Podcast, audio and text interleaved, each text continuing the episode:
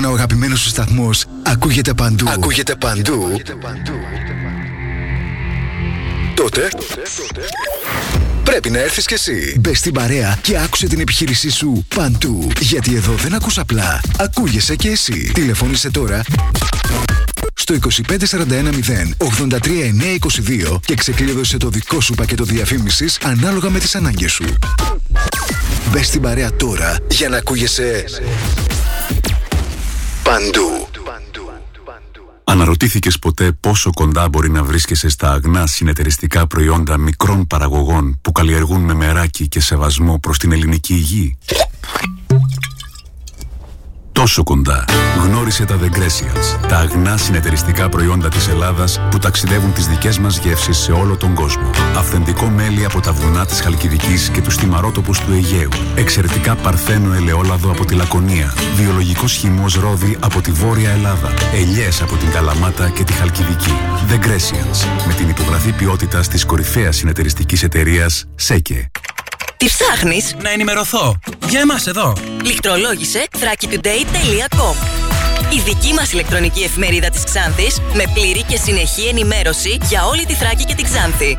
Για να μην ψάχνεις εδώ και εκεί, thrakitoday.com Το δικό σας πόρταλ με όλα τα νέα. Μαθαίνεις αυτό που ψάχνεις στοχευμένα από ανεξάρτητους συνεργάτες για αξιοπιστία των ειδήσεων.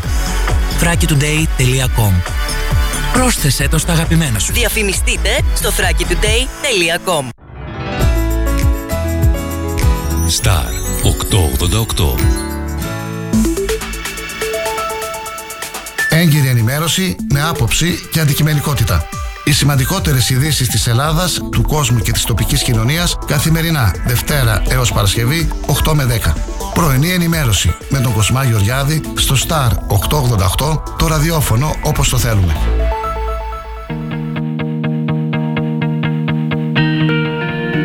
Θα γίνουμε θεοί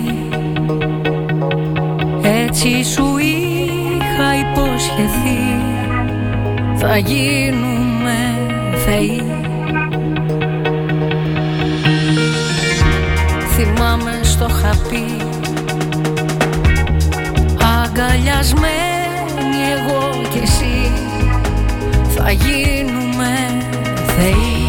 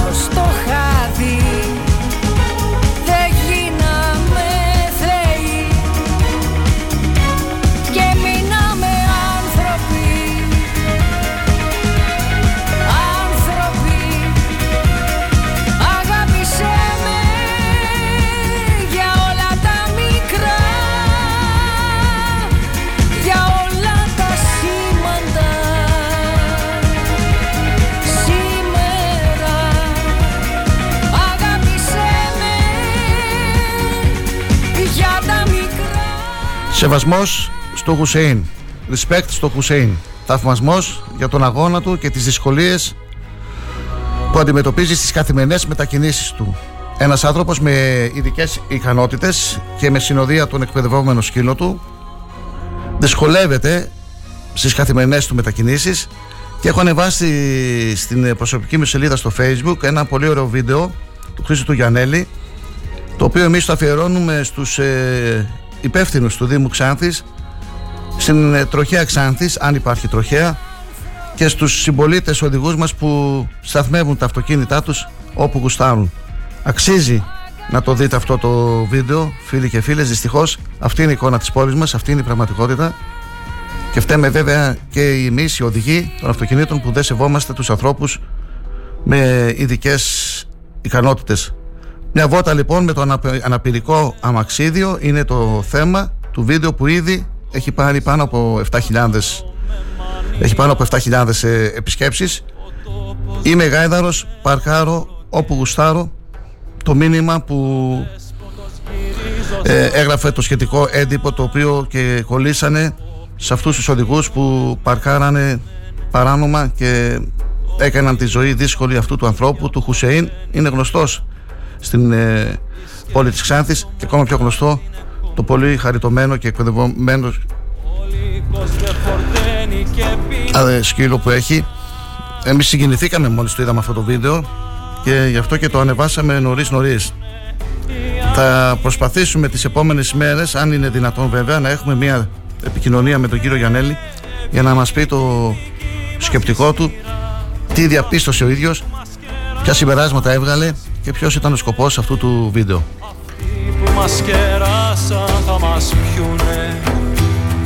Καλημέρα φίλοι και φίλες, καλημέρα Ξάνθη, καλημέρα Ανατολική Μακεδονία και Θράκη.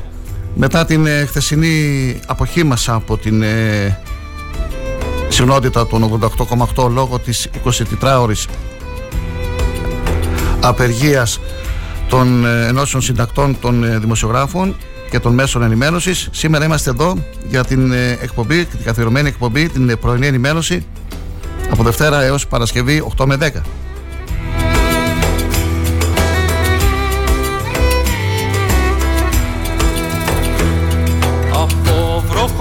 Μεγάλη επιτυχία είχε χθες η απεργία. Σχετικό φωτογραφικό υλικό με τα ψηφίσματα των εργατικών κέντρων μπορείτε να τα διαβάσετε στις ηλεκτρονικές εφημερίδες.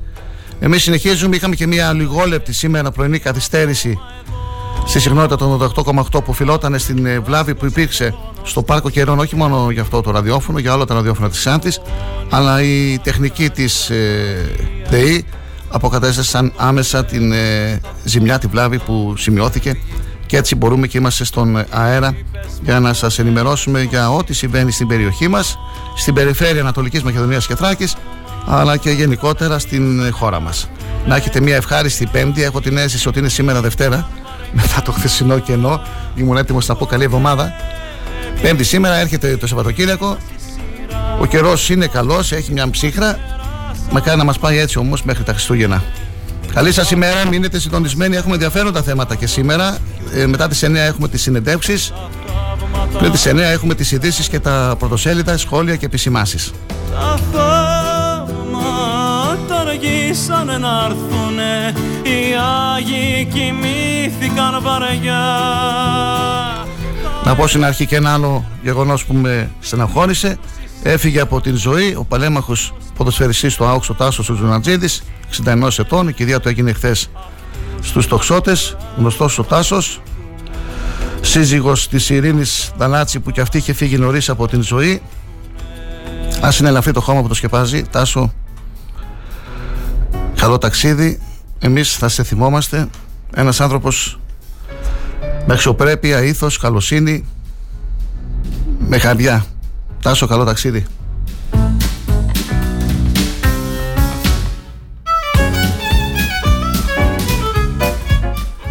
Αρσένιος Αρσενίας, ο Σύπατρος γιορτάζουν. Η επέτη Παγκόσμια ημέρα επιστήμης για την ειρήνη και την ανάπτυξη, Παγκόσμια ημέρα ευχριστίας, Παγκόσμια ημέρα ποιότητας. Σαν σήμερα, το 1775 ιδρύεται το Σώμα των Πεζοναυτών που αποτελεί την αιχμή του δόρατος στον ΗΠΑ στις στρατιωτικές τους επιχειρήσεις ανά τον κόσμο. Το 1949 ο ΤΕ αποκτά τον πρώτο του συνδρομητή. Το 1989 ανατρέπεται το κομμουνιστικό καθεστώς της Βουλγαρίας. Ο Τεοντόρ Ζίφκοφ εγκαταλείπει την ηγεσία του Βουλγαρικού Κομμουνιστικού Κόμματος μετά από 35 χρόνια στην εξουσία. Σαν σήμερα, το 1925 γεννήθηκε ο Βρετανός ηθοποιός ο Ρίτσαρτ Μπάρτον. Το 1928 ο Ένιο Μωρικόνε, Ιταλός συνθέτης κινηματογραφικής μουσικής. Και σαν σήμερα το 2002 έφυγε από τη ζωή ο Βασίλης Μάρος, Έλληνας πολυβραβευμένος σκηνοθέτης, εικονολήπτης και διευθυντής φωτογραφίας, πρωτεργάτη του κινηματογραφικού ντοκιματέρ στη χώρα μας. Το 2007 ο Νόρμαν Μέιλερ, Αμερικανός συγγραφέας, προκλητικός χρονικογράφος της Αμερικής επί 60 χρόνια. Θέλω για μένα να ξαναπέρνες στην πόλη Να περπατήσουμε μαζί στο Γαλατά Θέλω σε κήπους κρεμαστούς στη Βαβυλό Μετά το ερωτολόγιο την κατηγορία σαν σήμερα συνεχίζουμε με τον καιρό. Γενικά έθρος καιρός με τοπικές νεφώσεις στα ανατολικά υπηρετικά και την Κρήτη σήμερα 5η 10 Νοεμβρίου 2022.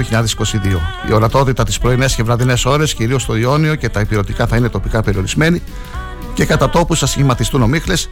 Οι άνεμοι θα πνέουν από βόρειες διευθύνσεις στα δυτικά και τα βόρεια 3 με 4 μποφόρ και στην υπόλοιπη χώρα 4 με 5 και πρόσχερα στο Αιγαίο τοπικά έως 6 μποφόρ. Η θερμοκρασία δεν θα σημειώσει αξιόλογη μεταβολή. Η μέγιστη θερμοκρασία θα φτάσει στα βόρεια τους 18 με 21 βαθμούς και στα υπόλοιπα τους 21 με 23 βαθμούς. Όσον αφορά την περιοχή μας, Μακεδονία Θράκη, στη Θράκη πρώτα να δούμε, στη Θράκη ο καιρός θα είναι έθριος με λίγες πρόσχερε νεφώσεις. Στη Μακεδονία λίγες νεφώσεις κατά τόπο αυξημένες κυρίως στην κεντρική Μακεδονία. Η ορατότητα τι πρωινές και βραδινές ώρες θα είναι τοπικά περιορισμένη και θα σχηματιστούν κατά τόπους ομίχλε. Η άνεμη μεταβλητή ασθενής και στην ανατολικά από ανατολικές διευθύνσεις έως 4 μποφόρ. Θερμοκρασία από 7 έως 21 βαθμούς. Στην Δυτική Μακεδονία θα είναι 3 με 4 βαθμούς χαμηλότερη. Αν μ' αγαπάς Θέλω τα δύσκολα για μένα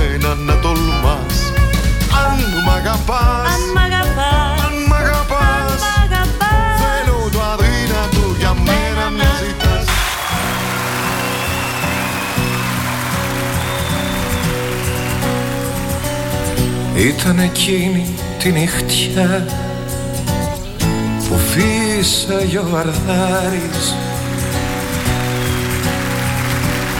Το κύμα η πλώρη εκέρδιζε Οριά με την οριά. Σε στείλω πρώτος τα νερά Να πας για να γραδάρεις.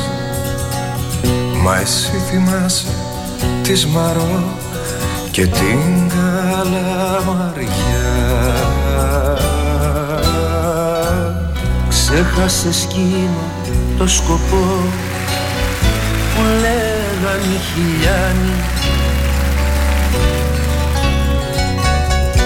Άγιε Νικόλα φύλαγε κι Άγια Θαλασσινή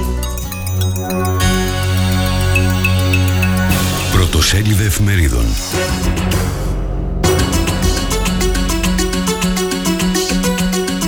Τα χθεσινά πρωτοσέλιδα του Αθηναϊκού τύπου σήμερα δεν κυκλοφόρησαν εφημερίδες λόγω της 24ωρη απεργίας. Οι καθημερινοί έρευνες στην πιο υποσχόμενη περιοχή για φυσικό αέριο ξεκίνησαν χθες από τα νοτιοτικά της, δυτικά, νοτιοδυτικά της Κρήτης. Ποιοι θα πάρουν την επιταγή ακρίβειας, αντίστροφη μέτρηση για τις ε, κορβέτες, στα χέρια του δημοσίου το λιμάνι Καβάλας, η εφημερίδα Τα Νέα γεωτρύπανε έως το 2025 στα δυτικά της Κρήτης, τι ψάχνει η Ελλάδα; Μποναμάς για 931.000 παλαιούς συνταξιούχους με αφετηρία την προσωπική διαφορά. Ποιοι θα δουν πραγματικά, πραγματική και ποιοι λογιστική αύξηση. Η εφημερίδα των συντακτών δεν πάει άλλο. Πρώτη μεγάλη πανελλαδική απεργία κατά της ληστρική ακρίβειας. Η, κυβε... η αυγή της κυβερνήσης της ρίχνει ο λαός. Ακρίβεια, μισοτάκι και φτωχοποίηση βγάζουν τον κόσμο στους δρόμους, αγώνες για εργασία, μισθούς, αξιοπρέπεια, δικαιοσύνη παντού για τη δημοκρατία απέναντι στο παρακράτος των υποκλοπών. Ελεύθερος τύπος, πληρωμές από 20 έως 23 Δεκεμβρίου, τριπλό πακέτο για 2.374.806 συνταξιούχους. Το δεύτερο πιο φθηνό ρεύμα στην Ευρωπαϊκή Ένωση έχει η Ελλάδα. Εγγραφές και ραντεβού για προσωπικό γιατρό. Άδεια για κατεξαίρεση τηλεργασία για 30 παθήσεις. Θα απέχουν από τις εκλογές γιατί δεν έχουν ίντερνετ. Συνεχίζουμε με τον ριζοσπάστη. Όλοι σήμερα στην απεργία και στις απεργιακές συγκεντρώσεις. Μανιφέστο: Η Ελλάδα προχωρά σε έρευνες για φυσικό αέριο. το ποντίκι όλα στο φως ή κατρακύλα διαρκείας. Χάθηκε πολλή χρόνος η δικαιοσύνη να ξεκαθαρίσει το θέμα των υποκλοπών. Τα αναπάντητα ερωτήματα ρίχνουν καθημερινά νέες σκιέ σε όλα τα μέτωπα της δημόσιας ζωής. Η Κόντρα καταπέτει στο πόρισμα της Επιτροπής του Ευρωπαϊκού Κοινοβουλίου για τις υποκλοπές σκοτεινό παρακράτο. Μιλάει για περίεργο δίκτυο πολιτικών και επιχειρηματικών συμφερόντων. Ο λόγος σεισμικές έρευνες σε Κρήτη και Πελοπόννησο. Η αιστεία πολύ αργά για δάκρυα, κύριε Πρωθυπουργέ.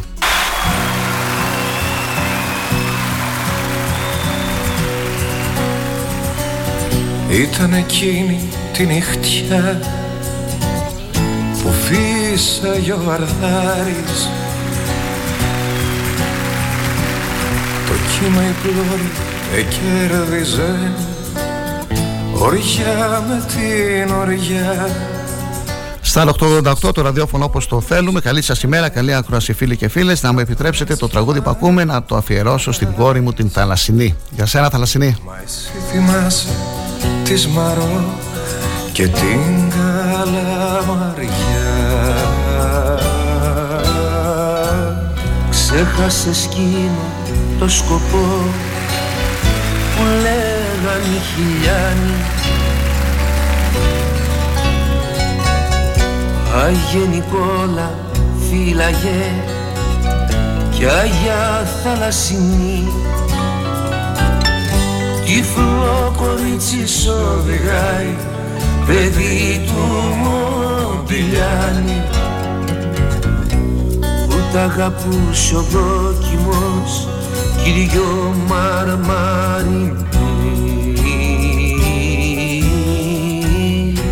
Απάνω στο γιατάκι σου φίδινο θρό κοιμάται και φέρνει βόλτες ψάχνοντας τα ρούχα σου η μαϊμού εκτός από τη μάνα σου κανείς δεν σε θυμάται. Σε τούτο το τρομακτικό ταξίδι του χαμού. Κάτω από φώτα κόκκινα κοιμάται η Σαλονίκη Ο Αμερικανός πρόεδρος Τζο Μπάιντεν εξέφρασε ικανοποίηση χθες Τετάρτη, κάνοντας λόγο για μια καλή ημέρα για τη δημοκρατία. Την επομένη των διάμεσων εκλογών, στις οποίες η παράταξή του, το Δημοκρατικό Κόμμα, πρόβαλε πολύ πιο στεναρή αντίσταση από ό,τι προβλεπόταν στους ε, Ρεπουμπλικάνους. Είχαμε εκλογές χθες και ήταν μια καλή ημέρα, θεωρώ, για τη δημοκρατία, είπε ο Δημοκρατικός Πρόεδρος κατά τη διάρκεια συνέντευξης τύπου στον Λευκό Οίκο, χαιρετίζοντας το γεγονός ότι η ψηφοφορία εκτελήχθηκε προφανώς χωρίς παρεμβολές. Ενώ ο τύπος και οι ειδικοί προέβλεπαν γιγαντιαίο κόκκινο κύμα, δεν είχαμε τίποτα τέτοιο, πρόσθεσε, αναγνωρίζοντας πάντως την απελπισία πολλών ψηφοφόρων, ειδικά εξαιτίας του υψηλού πληθωρισμού. Και πάντα κυλάμε μαζί Κι αν με ρωτήσουν θα πω πως κοντά σου αξίζει κανένας να ζει Τα αποτελέσματα των μεσοπρόθεσμων εκλογών στη ΣΥΠΑ θα επιτρέψουν στην ελληνική ομο- ομογένεια να έχει για ακόμη μια φορά ισχυρή παρουσία στο Κογκρέσο και στις αρχές των πολιτιών. Σε όλα τα επίπεδα της Ομοσπονδιακής Κυβέρνησης καθώς και σε τοπικό επίπεδο, πολλοί ομογενείς αλλά και φιλέλληνες πολιτικοί κατάφεραν να επανεκλεγούν ή να εκλεγούν για πρώτη φορά σε δημόσιο αξίωμα. Στη Φλόριντα, ο Γκάς Μπιλιράκης επικράτησε με διαφορά έναντι της δημοκρατικής Κίμπερλι Walker και ανανέωσε τη θητεία του. Το 97% των εκλογικών τμήματων είχε συγκεντρώσει πάνω από το 70%. Στη Νέα Υόρκη, η ρεπουμπλικανή βουλευτής Νικόλ Μαλιωτάκη, που είχε καταγράψει οριακή νίκη δύο χρόνια νωρίτερα, ανακηρύχθηκε νικήτρια απέναντι στον δημοκρατικό Max Rose με διαφορά 20 και πλέον εκατοστιαίων μονάδων. Στο Μέριλαντ, ο Τζον Σαρμπάνης επανεξελέγη για μια ακόμη χρονιά στα έδρανα του Κογκρέσου. Ο γιος του γερουσιαστή Πολ Σαρμπάνη εκλέγεται αδιαλείπτως από το 2007 όταν έθεσε για πρώτη φορά υποψηφιότητα. Στο Νιου Χάμσαϊρ, ο Κρις Πάππας κέρδισε δύσκολη μάχη απέναντι στην ρεπουμπλικανή αντίπαλό του Κάρολαϊν Λέβιτ. Προεκλογικά η επικράτηση του θεωρείται δύσκολη. Σε κάθε περίπτωση η εκλογή του χαρακτηρίζεται κομβική για την Ελλάδα, καθώς έχει υποστηρίξει νομοθετικές πρωτοβουλίες όπως η τροπολογία για τα τουρκικά F-16. Η Ελλάδα όμως αποκτά έναν ακόμα σύμμαχο στον Κογκρέσο. Πρόκειται για το γιο του φιλέλληνα Μπομπ Μενέντετ, του επικεφαλής Επιτροπής Εξωτερικών Υποθέσεων της Γερουσίας, ο οποίος μοιράζεται το ίδιο όνομα με τον πατέρα του. Εξελέγει στο Νιου Τζέρσι. Αναμένονται ακόμα εξελίξεις για την Ντίνα Τάιτους, η οποία προηγείται σε έναν δύσκολο αγώνα στην Εβάδα στην προσπάθειά της να επανεκλεγεί για νέα θητεία. Ο Ρεπουμπλικανός Άλεξ Καρλάτος δεν κατάφερε να εκλεγεί τελικά στο Όρεγκον. Μου διώχνεις κάθε μαύρη συννεφιά Αγάπη της καρδιάς μου δακρυσμένη οι άνθρωποι της εργασίας και της δημιουργίας γνωρίζουν και αναγνωρίζουν ότι η κυβέρνηση έχει καταφέρει εν μέσω αλλεπάλληλων δομικών διεθνών κρίσεων να προστατεύσει στο μέτρο του εφικτού και καλύτερα από τις περισσότερες ευρωπαϊκές χώρες την ελληνική κοινωνία από τις επιπτώσεις της ακρίβειας στα αγαθά και την ενέργεια. Με διαρκείς ενισχύσεις, με μείωση των φόρων, με αύξηση του βασικού μισθού, με βελτίωση της εργατικής νομοθεσίας, με μείωση της ανεργίας, ανέφερε σαν άτησή του στο διαδίκτυο ο Γιάννης Οικονόμου. Ο κυβερνητικός εκπρόσωπος πρόσθεσε: Ο κύριος Τσίπρας, τα μόνα που προσέφερε στους πολίτες ήταν ψέματα, φόροι και περικοπές λόγω των ασυνάρτητων επιλογών του. Και σήμερα δεν έχει και τίποτα ουσιαστικό να προσφέρει πέρα από εύκολα λόγια, χαμόγελα και χειραψίες. Βρίσκεται σε πλήρη τρικυμία και προσπαθεί να βυθίσει τη χώρα στην αστάθεια και την ανέχεια για άλλη μια φορά, αναζητώντας απεγνωσμένα πολιτικό διέξοδο από το πολιτικό του τέλμα. Οι Έλληνες έχουν δει τι πραγματικά κρύβεται πίσω από το προσωπείο του κυρίου Τσίπρα και δεν ξεχνούν και πάντα κοιμάμαι μαζί. Κι αν με ρωτήσουν θα πω Μαζική διαδήλωση πραγματοποίησε χθες πλήθος εργαζομένων από διαφορετικούς κλάδους στο πλαίσιο της 24ωρη πανελλαδικής πανεργατικής απεργίας που είχε κηρυχθεί από την ΓΕΣΕΕ και την ΑΔΔ. Με κεντρικό σύνθημα Η ακρίβεια τσακίζει λίγο μετά τις 11 χθες το πρωί. Εργατικά σωματεία, ομοσπονδίες, εργατικές ενώσεις, φοιτητές, μαθητές και κόμματα της αριστεράς συγκεντρώθηκαν στη πλατεία Κλαθμόνο και στη συνέχεια πραγματοποίησαν πορεία μέχρι τη Βουλή διεκδικώντας μεταξύ άλλων αύξηση μισθών, συλλογικές συμβάσεις εργασίας, καθολική κοινωνική προστασία και αξιοπρέπεια στην εργασία. Μετά την ολοκλήρωση των ομιλιών, πραγματοποιήθηκε πορεία διαμαρτυρίας, η οποία κατέληξε στη Βουλή, όπου και επιδόθηκε ψήφισμα διαμαρτυρίας. Το παρόν επίσης στην απεργιακή συγκέντρωση της ΓΕΣΕΑ ΔΕΔ έδωσαν ο πρόεδρος του ΣΥΡΙΖΑ Αλέξης Τσίπρας, ο πρόεδρος του Πασό Κινήματος Αλλαγής Νίκος Ανδρουλάκης, ο γραμματέας του Μέρα 25 Γιάννης Βαρουφάκης, ενώ στα προπήλαια στη συγκέντρωση του ΠΑΜΕ βρέθηκε ο Γενικός Γραμματέας του Κομμουνιστικού Κόμματος Ελλάδας Δημήτρης Κουτσούμπας.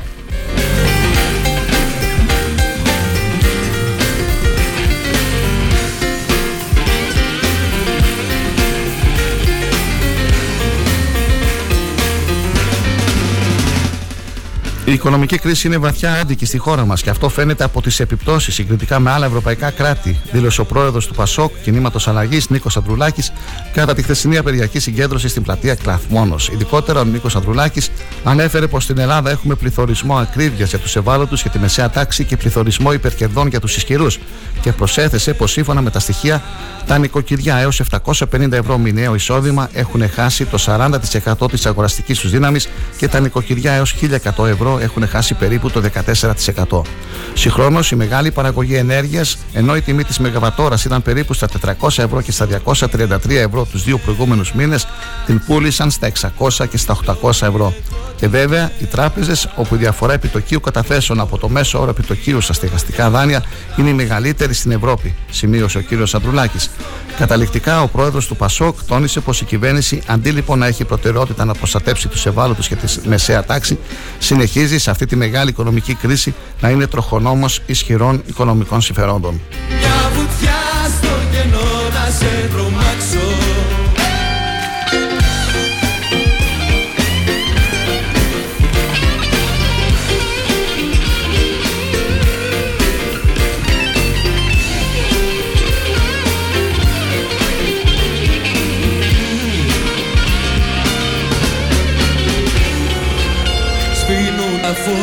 Στο σταθμό και εγώ στο Καθιστική για το μέλλον του μέτρου με το καλάθι του νοικοκυριού αναμένεται να είναι η σημερινή συνάντηση ανάμεσα στους εκπροσώπους της βιομηχανίας τροφίμων που είναι προγραμματισμένη για το μεσημέρι με τον Υπουργό Ανάπτυξης Άντωνη Γεωργιάδη. Με το καλάθι του νοικοκυριού να μπαίνει από χθες τη δεύτερη εβδομάδα εφαρμογής του, ο Υπουργός θέλει να ρίξει στο τραπέζι και νέα όπλα και ένα από αυτά είναι η συνεισφορά της βιομηχανίας στη συγκράτηση των τιμών. Ο Υπουργός, σχολιάζοντας τις νέες λίστες προϊόντων που ανακοίνωσαν χθες οι αλυσίδες σούπερ μάρκετ, τόνισε ότι έχουμε σοβαρές μειώσεις στις τιμές. Όπως χαρακτηριστικά τόνισε, τα νέα είναι ευχάριστα. Προσθέτοντας πως ο ανταγωνισμός μεταξύ των αλυσίδων σούπερ μάρκετ θα λειτουργήσει και ήδη λειτουργεί αφού ήδη έχουμε σοβαρές μειώσεις στις τιμές σε σχέση με το καλάθι της περασμένη εβδομάδας.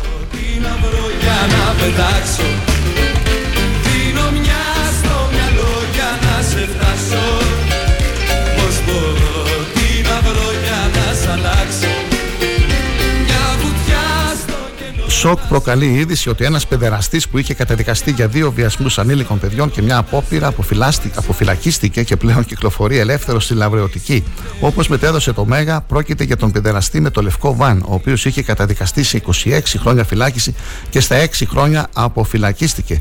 Ωστόσο, εδώ και ένα μήνα κυκλοφορεί ελεύθερος στο Δήμο της Λαβρεωτικής, καθώς πλέον μένει και εργάζεται εκεί. Σύμφωνα με το ρεπορτάζ, κάτοικοι της περιοχής καταγγέλουν πως συνεχώς όταν μιλάει και κάνει λόγο για σεξουαλικές διατροφές, ενώ πλησίασε και παιδιά λέγοντάς τους ότι θέλει να είναι ε, ντυμένος δρακουμέλ και τα παιδιά στρουφάκια. Όλα αυτά σύμφωνα με την εκπομπή στο Μέγα.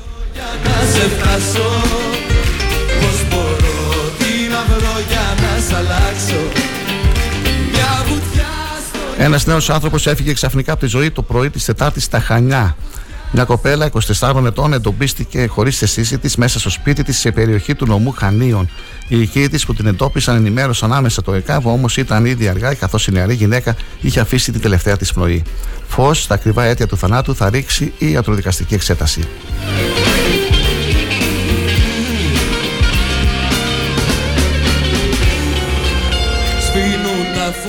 Ο αρχηγός του Γενικού Επιτελείου Εθνικής Άμυνας των ΗΠΑ, ο στρατηγός ε, Μάρκ ε, ε, Μίλη εκτίμησε ότι ο στρατός της Ρωσίας μετρά πάνω από 100.000 νεκρούς και τραυματίε στον πόλεμο στην Ουκρανία, λέγοντας πως ίσως και οι Ουκρανικές δυνάμεις πιθανόν έχουν τις ίδιες απώλειες. Υπάρχουν πολύ πάνω από 100.000 στρατιώτες της Ρωσίας οι οποίοι σκοτώθηκαν και τραυματίστηκαν, πιθανόν το ίδιο στην Ουκρανική πλευρά.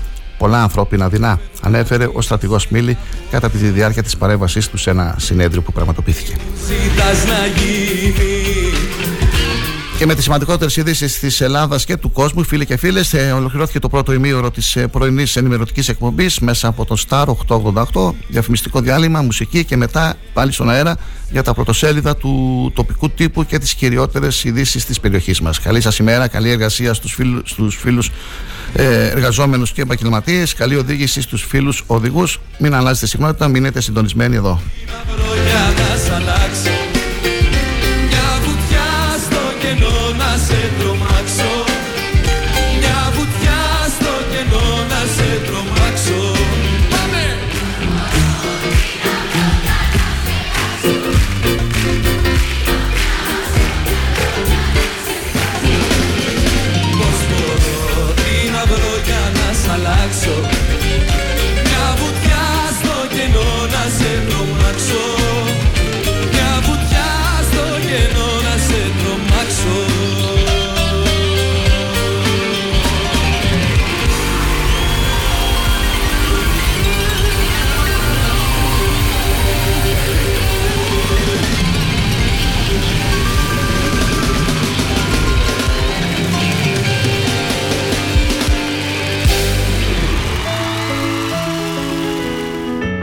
Κίνητρο ήρθε από την υπερβολική αγάπη για το ραδιόφωνο.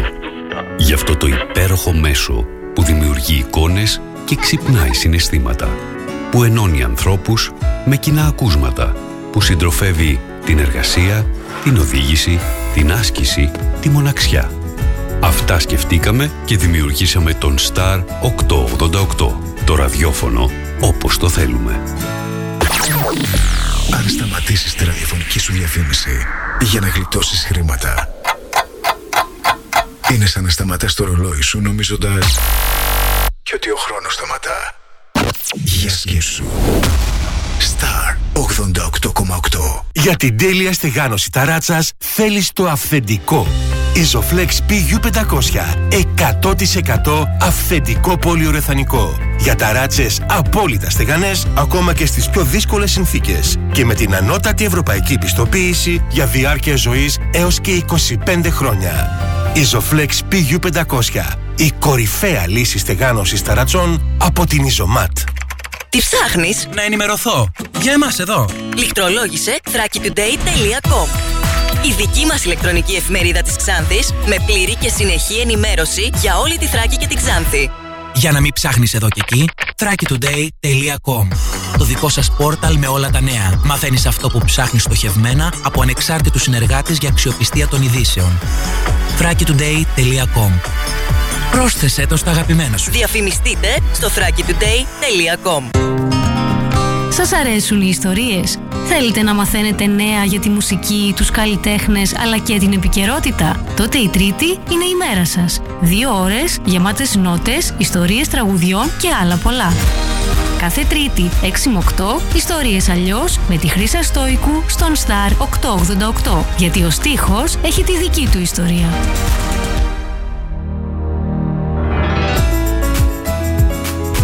Star 888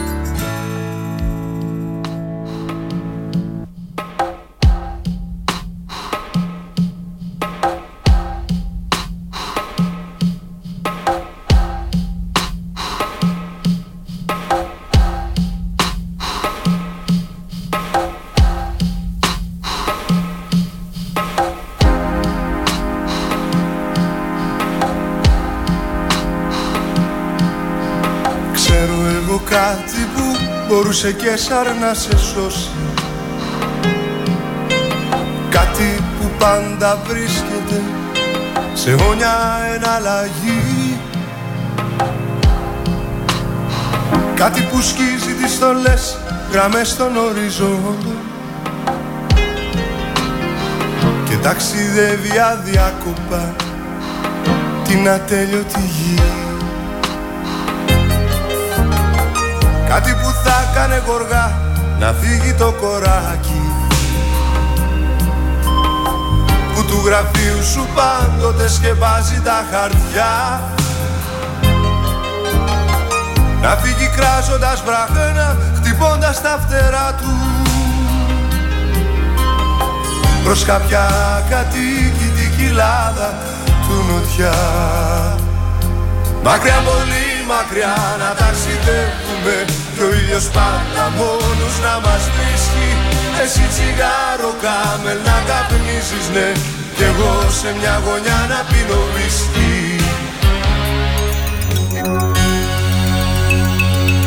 Πρωτοσέλιδα τοπικού τύπου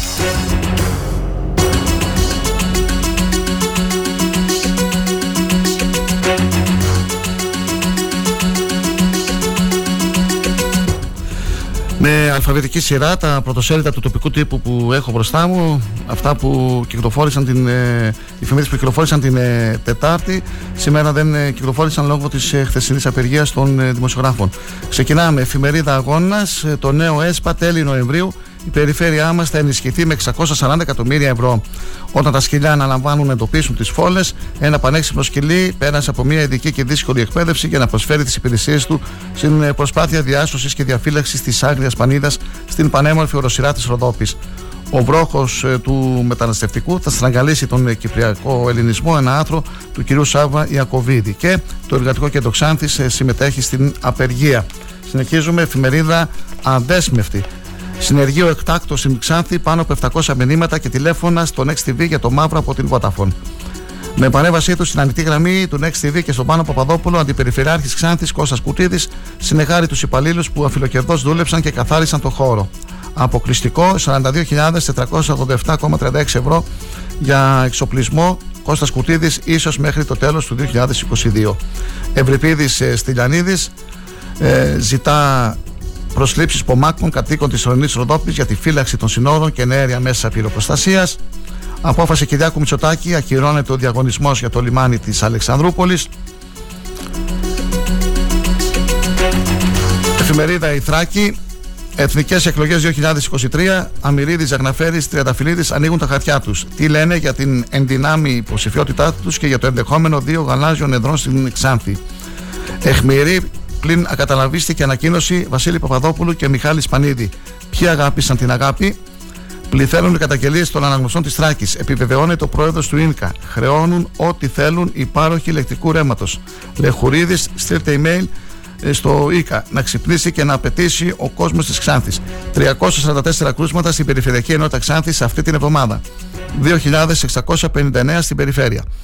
62.139 οι νέες μολύνσει τα αποτελέσματα των εκλογών των εκπαιδευτικών πρωτοβάθμιας εκπαίδευσης στη Ξάνθη για τα υπηρεσιακά συμβούλια. Συνεχίζουμε και ε, με την φωνή της Ξάνθης.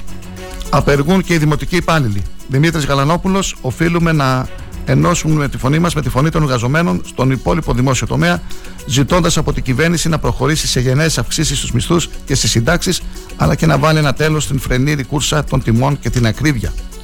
Εξαναμίζουν το full pass οι αυξήσεις στις τιμές των καυσίμων. Να είχαμε να λέγαμε και να είχαμε να πούμε ή κατά τα άλλα βοήθεια προς τους καταναλωτές. Δεν άντεξε στα τραύματα και τελικά κατέληξε η ηλικιωμένη κυρία που χτυπήθηκε από ασυνείδητο οδηγό, ο οποίος στη συνέχεια την εγκατέλειψε και εξαφανίστηκε πριν ημέρες. Η άτυχη γυναίκα έδινε μάχη τόσες ημέρες για να κρατηθεί στη ζωή, όμως τελικά δεν τα κατάφερε. Πρόγραμμα κοινωνικής προσφοράς ενόπλων δυνάμεων. Δωρεάν εξετάσεις από παθολόγο και ουρολόγο του του Σώματος Στρατού την 5η στο Εράσμιο. 344 κρούσματα COVID καταγράφηκαν την τελευταία εβδομάδα στην Περιφερειακή Ενότητα Ξάνθης. Αναβάλλεται η δράση ψυχική υγεία παιδιών και φίβων με θέμα οικογένεια σύμπτωμα.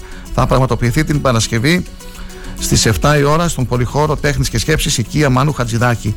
Έργα αντιπλημμυρικής θωράκιση στον οικισμό Γεννησέας ύψους 1.350.000 ευρώ από τον Δήμο Αυδείρων. Και να ολοκληρώσουμε με το πρωτοσέλιδο της εβδομαδιαίας ανεξάρτητης εφημερίδας του Αλέξανδρου Παυλικιάνου, η Χώ της Θράκης. Πρώτο θέμα, Εύρος, οι νέοι στη ξενιτιά και οι γέροι στην πυρά. Που αυρές μαθητριούλες τα αγαπούν και σιωπηροί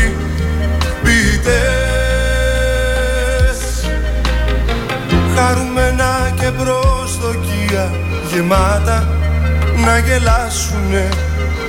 Με κάποιον τρόπο που όπως λένε δεν γέλασαν ποτέ. Γνωρίζω κάτι που μπορούσε βέβαια να σε σώσει. Για τον φίλο μου τον Μανώλη που ρωτά ποιους έχουμε σήμερα, ποια συνεντεύξεις Καταρχήν να πούμε ότι προχθές είχαμε τέσσερις ε, ε, ε συνεντεύξεις που συζητήθηκαν Μίλησε στην εκπομπή μας την ε, Τρίτη ο Γενικός Γραμματέας της Περιφέρειας Ανατολικής ε, Μακεδονίας και Θράκης, ο κύριο ε, Χρήστος ε, Μέτιος. Επίσης, ε, μίλησαν ο Δήμαρχος Αυδείρων, ο κύριος ε, Τσιτηρίδης, ο Αντιπεριφερειάρχης ε, Περιφερειακής Ενότητας Ξάνθης, ο κύριος Κουρτίδης και ο πρόεδρος του Εργατικού Κέντρου Ξάνθης, ο κύριος Μπεμπεκίδης. Στην εκπομπή μας την Τρίτη. Στο αρχείο εκπομπών, πρωινή ενημέρωση στην ιστοσελίδα star888fm.gr μπορείτε να ακούσετε τις ε, συνεντεύξεις αυτές. Ο κόσμος, ο κόσμος φτύνει αίμα. Χήμαρος ο πρόεδρος του Εργατικού Κέντρου Ξάνθης, Άγγελος Πιμπεκίδης, στην ενημερωτική εκπομπή του Star 888 την περασμένη Τρίτη. Πόσα εργοστάσια έχουν κλείσει και πόσες επενδύσεις έχουν γίνει στην περιοχή μας; Μας μίλησε για την ανεργία και για το χρήσιμο εργοστασιών στη Ξάνθη, για την κοροϊδία με το καλάθι του νοικοκυριού και απάντησε στις δηλώσεις που έκανε στον Star 888 ο πρώην Αντιπεριφερειάρχης Ξάνθη, ο Κώστας ο Ζαγναφέρης. Ο έτοιμος ο μηχανισμός της Περιφερειακής Ενότητας Ξάνθης για την αντιμετώπιση πλημμυρικών φαινομένων, χιονοπτώσεων και παγετού για το χειμώνα. Ο Αντιπεριφερειάρχης Ξάνθης Κώστας Κουτίδης μας μίλησε για το σχεδιασμό, τα αναχώματα, την κλιματική αλλαγή, τις ασφαλτοστρώσεις, για το νέο φωτισμό με LED στο δικό δίκτυο, τις διαγραμμίσεις και 5 εκατομμύρια ευρώ από την Περιφέρεια Ανατολικής Μακεδονίας Θράκης στην Περιφερειακή Ενότητα Ξάνθης για το οδικό δίκτυο και για τους καθαρισμούς των καναλιών. Ξεκίνησε το αντιπλημμυρικό έργο στο κεντρικό χήμαρο Γεννησέας και σύντομα θα ξεκινήσει και το έργο στη Λευκόπετρα. Για τα έργα αυτά μίλησε στην ενημερωτική εκπομπή της Τρίτης ο Δήμαρχος Αυδείρων Γιώργος Τσιτηρίδης. Και τέλος, ο Περιφερειάρχης Ανατολικής Μακεδονίας και Θράκης, ο κύριος ε, Χρήστος ε, Μέτιος, Μίλησε για το νέο ΕΣΠΑ που ξεκινά τέλος Νοεμβρίου για τον μεταφορικό ενεργειακό και εμπορικό κόμβο της περιφέρειας Ανατολικής Μακεδονίας Θράκης για τα δελτία της περιφερειακής σύνθεσης που δεν απαντά και για την πυρκαγιά στο Παπίκιο. Τέσσερις ενδιαφέρουσες συνεντεύξεις σχετικά άρθρα θα διαβάσετε και στον αγώνα στην εφημερίδα Star 888 πρωινή ενημέρωση ή πραγματική ενημέρωση. Δεν ξέρεις τι θα πει αγάπη, αγάπη τι θα πει αγάπη. Αν δεν κοίταξες τη Δεν απαντήσαμε όμως στον φίλο μας τον Ακροατή. Για μετά τις 9 έχουμε. Σε επανάληψη την ε, συνέντευξη του Γιώργου του Κοβέση Για το βιβλίο του. Την ε, συνέντευξη του Προέδρου του Επιμελητηρίου Ξάνθης του Στέλιου Μωραήτη για την ε, μεγάλη νίκη. Στην ε, συμφωνία που έγινε με την αυτοδιαχείριση για τα δικαιώματα ε, τι θα πληρώσουν οι επαγγελματίες της Ξάνθης. Και μετά τις 9.30 θα φιλοξενήσουμε την ε, πρόεδρο του Δικηγορικού Συλλόγου Ξάνθης την κυρία Δέσποινα Χατζηβοτιάδου. Μείνετε συντονισμένοι, Star 888. Δεν ξέρεις πως πονούν τα χείλη, τα χείλη πως πονούν τα χείλη Αν δεν έχασες για πάντα ένα κομμάτι Αν δεν βούλιαξες τις λύπης το κρεβάτι Αν δεν έπιασες τη μοναξιά πελάτη Για ποια αγάπη μιλάς και συνέχεια ρωτάς Αν δεν άκουσες του χωρισμού φιρμάνι Αν δεν έμεινες για μια αγκαλιά χαρμάνι. Αν δεν βγήκες από θαύμα στο λιμάνι. Για ποια αγάπη μιλάς και συνέχεια ρωτάς. Δεν ξέρεις τι θα πει αγάπη, αγάπη τι θα πει. Αγάπη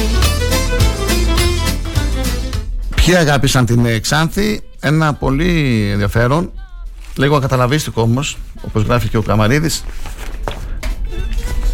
Είναι μια καταλαβίστικη ανακοίνωση του γιατρού του Βασίλη του Παπαδόπουλου και του εκδότη γνωστού βιβλιοπόλη του Μιχάλη του Σπανίδη. Εμείς θα επιδιώξουμε τις επόμενες μέρες να επικοινωνήσουμε και με τον Βασίλη Παπαδόπουλο και με τον Μιχάλη Σπανίδη για να μας πούν περισσότερα για αυτή την ε, κοινή τους δήλωση που έδωσαν προχθές στη δημοσιότητα. Γράφουν λοιπόν, ο ιδρυτής και επικεφαλής της παράταξης Αγάπη για τη Ξάνθη μας, με δική του αποκλειστικά πρωτοβουλία, προσχώρησε στη δημιουργία της αρχικά λεγόμενης κίνησης των Τεσσάρων. Επί 14 μήνες εισέπρατε μεν σκληρή ενδοπαραταξιακή κριτική για την κίνησή του, απολάμβανε δε μιας ιδιάζουσας ασυλίας, αναντίστοιχη με τα αρνητικά συναισθήματα που η πρωτοβουλία του φερόταν ότι προκάλεσε. Εδώ να πούμε, αναφέρονται στον επικεφαλή, στον ε, Γιάννη Παπαχρόνη. Παρά την αόριστη αρχική τοποθέτηση ότι το θέμα μιας ενδεχόμενης συνεργασίας θα εξεταστεί εν ευθέτω χρόνο και από μηδενική βάση, ουδέμια πρωτοβουλία προσέγγισης ή ανταπόκρισης σε προσκλήσεις διαλόγου υπήρξε ποτέ. Τον αντίον, η άμβρα συμμετοχής σε ανώδυνες θέσεις ολοένα και τόκιζε το, στο χρηματιστήριο αξιών της διοίκησης. Ω εκ τούτου, παγιώθηκε μια ιδιόμορφη κατάσταση μιας παράταξης της οποίας ο αρχηγός, παρότι αναγνωριζόταν ως ο μόνος που θα μπορούσε να φέρει το βάρος της απόφασης σχετικά με το μέλλον της παράταξης, αφού δεν διαγράφει ή δεν αντικαταστάθηκε, ταυτόχρονα ευνουχίστηκε de facto από τη στάση και τις κινήσεις των υπολείπων δημοτικών συμβούλων. Η ηρωική έξοδό του από την κίνηση των τεσσάρων, συνδυαζόμενη με την παρέτησή του από την θέση του Δημοτικού Συμβούλου, όχι μόνο δεν έδωσε λύση στην παράταξη, αλλά περιέπλεξε περαιτέρω τα πράγματα. Σε συνέντευξή του σε τοπικό μέσο, ο διάδοχος επικεφαλής παρουσιάζει τη θέση του περίπου ως υπηρεσιακή. Εδώ να πούμε ότι τη δήλωση αυτή την έκανε ο γνωστός γιατρός, ο Δημοσθένης Γεωργιάδης, που είναι ο συντονιστής τώρα της Αγάπης, την έκανε στη δική μας την εκπομπή. Συνεχίζουμε με την ανακοίνωση. Ο διάδοχος επικεφαλής παρουσιάζει τη θέση του περίπου ως υπηρεσιακή, αφήνοντας τον πρώτο και τον τελευταίο λόγο στον ιδρυτή με χρονικό ορίζοντα αρκετών μηνών με τους μέχρι σημείου τεινό συνοδοιπόρους μας δεν μας χωρίζει παρά μόνο πολιτική αντιπαράθεση. Κατανοούμε τις επιλογές τους μεν, δεν τις προκρίνουμε δε. Ποιοι αγάπησαν τελικά την αγάπη; Σίγουρα κόσμος που ψήφισε με ελπίδα ότι μερικοί άβγαλτοι, ερασιτέχνες, γραφικοί και αδέσποτοι, αν θέλετε, θα μπορούσαν να ορθώσουν ένα ανάχωμα και να εκτρέψουν το χήμαρο της καθεστικής τάξης που πνίγει κάθε τι το πηγαίο και το απροπόθετο. Που απαιτεί στανικά πίσω από κάθε ενέργεια να υπάρχει το όφελος μετρούμενο με τα μειοποιικά γυαλιά της ευνοιοκρατία σε κάθε της έκφανση. Οι γράφοντες δεν εξαιρούμε τον εαυτό μας από την ευθύνη της απογοήτευσης. Με όλα τα αυτά, στο ραντεβού μας με την ιστορία δώσαμε και δίνουμε παρόν, δεν λακίσαμε και δεν λακίζουμε, παρότι αγανακτήσαμε από τα υποκριτικά όχι των αγα... αγανακτισμένων. Δεν μας αντιπροσωπεύει η νοοτροπία της άνω τελείας, πολλό δε μάλλον των αποσιοποιητικών, πληρώσαμε και πληρώνουμε το τίμημα, αρνούμενοι να παρασυρθούμε. Από τα άπλυτα της δημοκρατικής μετριοκρατίας. Έχει να πέσει πολύ γέλιο και πολύ κλάμα, αν θα κάτσουμε και απαριθμίσουμε τα έργα και τις ημέρες των αυτόκλητων σωτήρων της πόλης. Επειδή στον ορίζοντα διαγράφεται ένα στρατηγικό αδιέξοδο, θεωρούμε ότι θα πρέπει να ξαναεκτεθούμε ως κρινόμενοι και να εισπράξουμε τα δέοντα. Η όποια ανατροπή απαιτεί, στη δίνη του χρόνου, να ξεπεράσεις αμαρτωλά, υπόγεια, συγκοινωνούντα δοχεία, να κινηθείς στα κενά, να αφαιθείς στο πιο ερωτικό χτυποκάρδι, να απολαύσεις το μετέχμιο μεταξύ πραγματικότητας και ονείρου. Με εκτίμηση, Βασίλης Παπαδόπουλος, Μιχάλης Σπανίδης, πρώην Δημοτική Σύμβουλη. Όσοι δεν φάρω στον ψιλορίτη στην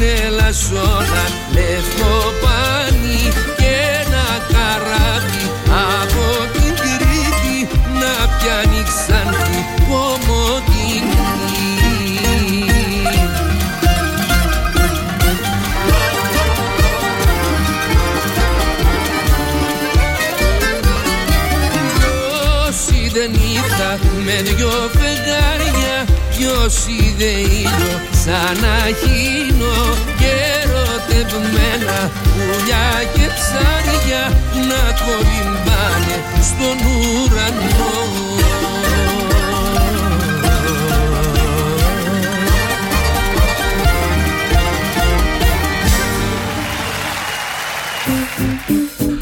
Ο Πασχάλης Ολίρατζης γράφει Στη συνεδρίαση του Δημοτικού, Δημοτικού Ραδιοφώνου συγγνώμη, καταψηφίσαμε μαζί με τον γιατρό Παπαδόπουλο Βασίλη έκτακτη επιχορήγηση 40.000 ευρώ που ζητάει η διοίκηση Τσέπελη από τον Δήμο για μια ορθή εκτέλεση του προπολογισμού 2022. Κινδυνεύουν από την μη σωστή διαχείριση εσόδων-εξόδων, ακόμα και μισθοδοσίες των εργαζομένων. Η προχειρότητα σε συνδυασμό με την ανικανότητα των μελών της διοίκησης Τσέπελη οδηγούν το Δήμο μας σε παρακμή, αφού δεν μπορούν να διαχειριστούν ούτε τα πιο απλά, τονίζει ο Λίρατζη Πασχάλης. Όλα γυρίζουν ξαφνικά εδώ να κάνω μια παρένθεση. Είναι δύσκολες οι εποχές για τα ραδιόφωνα. Είναι και πολλά τα ραδιόφωνα στην περιοχή μας. Όπως έχετε διαπιστώσει, αυτός ο ραδιοφωνικός σταθμός έχει δικές του εκπομπές. Έχει μια, ένα πολύ καλό πρόγραμμα, ποιοτικό πρόγραμμα με μουσική. Χωρίς, χωρίς, και αυτό είναι το πιο σημαντικό, χωρίς να αναμεταδίδει ραδιοφωνικό σταθμό της Αθήνας όπως συμβαίνει με άλλα ραδιόφωνα και είναι δικές τους επιλογές αυτό που κάνουν. Ε, απλά θέλω να αναφέρω ότι είναι, υπάρχει και αθέμητος ανταγωνισμός και στα ραδιόφωνα, όπως υπάρχει και στις εφημερίδες με τις αναθέσεις που γίνονται σε συγκεκριμένα μέσα ενημέρωσης. Το ίδιο γίνεται και με τα ραδιόφωνα. Το δημοτικό ραδιόφωνο παίρνει επιχορήγηση 300-350 ευρώ το, το, το, χρόνο. Πολλά λεφτά, πολλά λεφτά. Πολλές, ε, και, και οι εργαζόμενοι εκεί πέρα που πρέπει να πληρωθούν βέβαια οι άνθρωποι. Γιατί το λέω αυτό, γιατί τα ραδιόφωνα με δικές τους δυνάμεις προσπαθούν να επιβιώσουν. Τα έξοδα είναι πολλά, υπάρχουν έξοδα, κεραίες, πάρκο κεραιών, τεχνικά ζητήματα, ε, τα ρεύματα, 3.500-4.000 ευρώ ρεύμα, τηλέφωνα και πολλά άλλα. Να στηρίζετε τα, τα ραδιόφωνα, να στηρίζετε τα, τα μέσα ενημέρωσης και βέβαια μπορείτε εσείς να διακρίνετε και να ξεχωρίζετε ποια μέσα ενημέρωσης ε, θέλουν την ε, αντικειμενική και την υπεύθυνη ενημέρωση χωρίς συμβιβασμούς ε, και συνεχίζουν τον αγώνα τους όπως έχουν μάθει όλα αυτά τα χρόνια. Μετά τις 9.30 για τον φίλο μας, τον Κώστα που μας ξαναρώτησε, μετά τις 9.30 η συνέντευξη της ε, Προέδρου του Δικηγορικού Συλλόγου Ξάνθης σήμερα στην ε, εκπομπή μας. Θα μας μιλήσει η κυρία Δέσπινα Χατζιβοτιάδου, η οποία ήταν, ε, παραβρέθηκε σε ένα συνέδριο στην Κύπρο.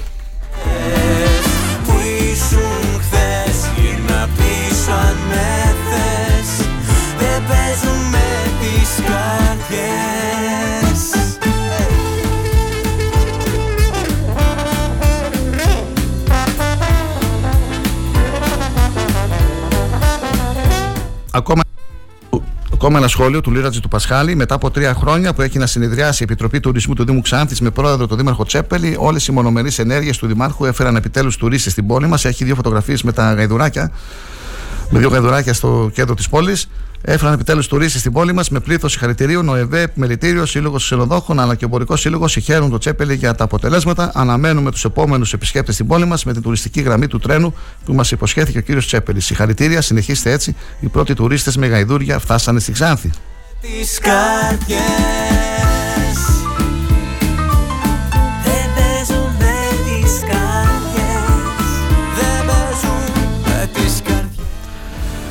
Σεβασμός στο Χουσέιν, θαυμασμός για τον αγώνα του και τις δυσκολίες που αντιμετωπίζει στις καθημερινές μετακινήσεις του. Μιλάμε για τον άνθρωπο με τις ειδικές ικανότητες, ο οποίος καθημερινά δυσκολεύεται στις μετακινήσεις του στην πόλη της Ξάνθης. Υπάρχει σχετικό βίντεο του. Ε, που πραγματοποίησε ο Γιαννέλης, ο Χρήστος βότα με αναπηρικό αμαξίδιο το έχω ανεβάσει στην ε, σελίδα ε, μπορείτε να το δείτε Σεβασμός λοιπόν σε αυτόν τον άνθρωπο και το αφιερώνουμε στο βίντεο, στον Δήμο, στη Τροχέα και στους συμπολίτες οδηγούς που σταθμεύουν τα αυτοκίνητά τους όπου γουστάρουν.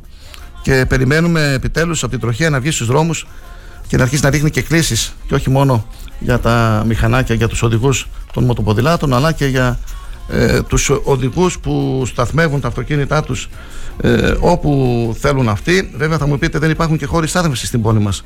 Θα περιμέναμε όμως ε, παρεμβάσεις από την τροχία και για τους οδηγούς που τρέχουν σε δρόμους της πόλης με υπερβολική ταχύτητα και στους οδηγούς που παραβιάζουν εκεί την πλατεία των έχουν κάνει δρόμο και ανεβαίνουν προς την περιοχή του ταχυδρομείου θα είχε ενδιαφέρον να μας γνωστοποιούσε ε, η αστυνομία, η τροχία της Ξάνθης ε, τις ε, κλήσεις που έχει προχωρήσει τις, το τελευταίο χρονικό διάστημα. Το παραμύθι σου το πέπλο μου τραβάω Κι όλα τα πρέπει μου στη θάλασσα πετάω.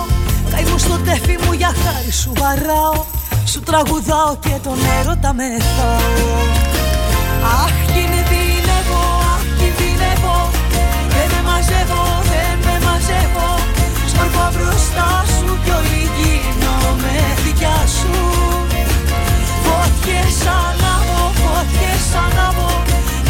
στο thrakitoday.com του Χουσίν Καράντη αλλά και στον αγώνα, τον νέο ανανεωμένο αγώνα.gr μπορείτε να δείτε και να διαβάσετε ένα κείμενο που μας έστειλε ο κύριος ε, Κουμάκης. Έχει ενδιαφέρον και είδα τώρα τα στατιστικά πάρα πολλοί το έχουν διαβάσει.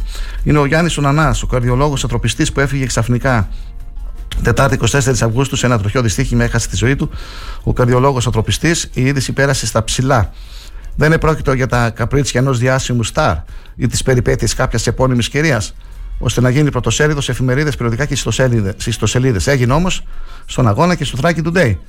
Επρόκειται για το θάνατο ενός καρδιολόγου ανθρωπιστή που έζησε αθόρυβα και πρόσφερε στον συνάνθρωπο ανυπολόγιστο έργο που δεν μπορεί να μετρηθεί με τίποτα. Μπήκε του σύζυγός του, ομότιμη καθηγήτρια Μαρία Νανά, ενώ ο αδερφός του Σεραφείμ Νανάς, ομότιμος καθηγητής, είναι αφοσιωμένος στην ειδικότητα της παθολογίας. Ο Γιάννης Νανάς καταγόταν από την Αγναντερή Λάρισας και σύμφωνα με τον πρίτανη Θάνο Δημόπουλο, ήταν για πολλά χρόνια σημαντικός τέλεχο της θεραπευτικής κλινικής της Ιατρικής Σχολής, διευθυντής της Τρίτης Κατρολογική Κλινικής Ιατρικής Σχολής και είχε σημαντικό ρόλο στα αρχικά βήματα της λειτουργίας της κλινικής αυτής. Η ακαδημαϊκή του διαδρομή χαρακτηρίστηκε από αριστεία, ήθος και αφοσίωση στον πάσχοντα συνάνθρωπό μας. Σύμφωνα με τον συνάδελφό του γιατρό Γιώργο Παπαγεωργίου, ο Γιάννης Νανά υπήρξε μια σπουδαία προσωπικότητα που τη χαρακτήριζε η πρωτοτυπία και η δημιουργικότητα και συγχρόνως η δύναμη, η κατερία και η επιμονή στην επίτευξη των στόχων του. Αγνός Ανακατσάνος υπήρξε απόλυτα αυτοδημιούργητος, επιδεικνύοντας απίστευτη εργατικότητα και τόλμη στη δουλειά του. Ανέβηκε πάξια και πόδινα όλα τα στάδια της πανεπιστημιακής ιεραρχίας και υπήρξε ο εμπνευσμένος δάσκαλος γενιών νεότερων καρδιολόγων. Ο Νανάς είναι ο πρωτοπόρος της επεμβατικής καρδιολογίας και ουσιαστικός προτεργάτη των μεταμοσχεύσεων της καρδιάς στην Ελλάδα. Το μεγάλο του επιστημονικό επίτευγμα είναι η επινόηση και κατασκευή μιας μικρής και εύχρηστη τεχνητής καρδιάς για την υποστήριξη ασθενών με ολική καρδιακή ανεπάρκεια μέχρι να δημιουργηθούν οι προποθέσει για μεταμόσχευση. Το έργο του όμως δεν περιορίζεται εδώ. Η ειλικρινή και αγνή χριστιανική πίστη του τον οδήγησε σε μεγάλο φιλανθρωπικό έργο στην Ελλάδα που παραμένει κρυφό. Παράλληλα, είναι ο ιδρυτής και προτεργάτης του Κέντρου Διεθνούς Αλληλεγγύης και Συνεργασίας, με το οποίο επέτυχε την ίδρυση δύο νοσοκομείων στην Ουγγάντα και Τανζανία, καθώς και σχολείων, μικρών αγροτικών ιατρίων, αρδευτικών έργων και άλλων. Η πιο συγκινητική όμως αναφορά στο Γιάννη Νανά οφείλεται στο γιατρό παθολόγο Γιώργο Κρανιδιώτη. Αναρτήθηκε στο Facebook και έχει ως εξής. Στο πέμπτο έτος της ιατρικής θυμάμαι έναν καθηγητή που ξέφευγε από τα τετριμένα. Μιλούσε για το θάνατο και μας έλεγε ότι είναι μυστήριο. Μερικά χρόνια αργότερα, όντας ειδικευόμενος στη θεραπευτική κλινική του Πανεπιστημίου Αθηνών, μπήκα ένα πρωί στη ΜΕΘ και τον ξαναείδα ολόκληρο τακτικό καθηγητή πια, καταϊδρωμένο να κάνει αυτός ο ίδιος θωρακικές συμπιέσεις σε ένα νεαρό μανακοπή. Μια άλλη φορά τον είδα να κουβαλά με το καροτσάκι έναν ασθενή στο αιμοδυναμικό, επειδή είχε καθυστερήσει ο φορέας. Κάποτε νοσηλεύαμε ένα νέο παιδί από το Πακιστάν με οξία λευκημία, σκελετωμένο, ανήμπονα ακόμα και να φάει. Τον είχε μαζέψει το ΕΚΑΒ από τον δρόμο. Την πρώτη νύχτα είδαμε με έκπληξη το παιδί να το φροντίζει αποκλειστική αδερφή. Το ίδιο και τις επόμενες. Κανείς μας δεν γνώριζε ποιος την πλήρωνε, αλλά όλοι ξέραμε. Ο καθηγητής αυτός έμενε με τη σύζυγό του σε ένα διάρρη, ακριβώς απέναντι από το νοσοκομείο. Ο λόγος ήταν πως δεν είχε ωράριο. Οποτεδήποτε προέκυπτε πρόβλημα, θα πεταγόταν στη κλινική για να το λύσει. Τηλεφωνούσε στη μονάδα εντατικής θεραπείας στις 3 τη νύχτα για να μας ρωτήσει πόσο είναι το κάλιο του αρρώστου. Δεν είχε ιδιωτικό ιατρικό κολονάκι, αλλά στην πλατεία Βάθης, ιδιωτικό ιατρείο που λέει ο λόγος, διότι από τους περισσότερους δεν έπαιρνε χρήματα. Δεν νομίζω να έκανε ποτέ διακοπές. Ταξίδευε μόνο στην υποσαχάρια Αφρική για να οργανώσει νοσοκομεία, όπου και έπραξε στην Καμπάλα της Ουγγάντας και στην Μπουκόπα της Τανζανίας εν μέσω ποικίλων κινδύνων και δυσκολιών με προσωπικό κόπο και έξοδα. Δεν είχε απολαύσεις. Η μόνη χαρά του ήταν η τέχνη του. Ήταν σπουδαίος κλινικός και επεμβατικό καρδιολόγος και πρωτοπόρος ερευνητής. Όταν λέμε ερευνητής, εννοούμε στη βασική έρευνα έχοντας αναλώσει μεγάλο μέρος της ζωής του σε πολλή ώρα και επίπονα πειράματα. Ήταν εμπνευσμένος και ευρηματικός δάσκαλος και συνεργάτης. Αυστηρός αλλά και χιουμορίστας και ευαίσθητος. Ήταν πιστός χριστιανός με μια πίστη έμπρακτη, εργοπιστεύουσα κατά την έκφραση του Δαμασκηνού. Ο άνθρωπος αυτός ήταν ο Γιάννης Ουνανά που πέθανε απροσδόκητα. Πέρα από τον πόνο του αποχωρισμού, δεν ξέρω αν αισθάνομαι πράγματι λύπη για το θάνατο τέτοιων ανθρώπων. Διότι για αυτούς ισχύουν απολύτως τα λόγια του Παύλου. Εμεί γάτο ζήν Χριστός και το ποθανήν κέρδος. Και αν τε ουν ζώμεν, εάν τε αποθνίσκομεν, του κυρίου εσμέν. Το βέβαιο είναι ότι μαζί με τον Ανά πεθαίνει και ένας συγκεκριμένος τύπος γιατρού. Ο γιατρός, ο ανθρωπιστής, ο αρρωστοκεντρικός, ο σπάνιος συνδυασμός κλινικού και ερευνητή, ο εγκόσμιος ασκητής, ο ολοκληρωτικά αφιερωμένος στην επιστήμη και την διακονία, ο άνθρωπος στον οποίο ζωή και εργασία δεν μπορούν να διαφοριστούν. Και δυστυχώς πεθαίνει διαπαντός.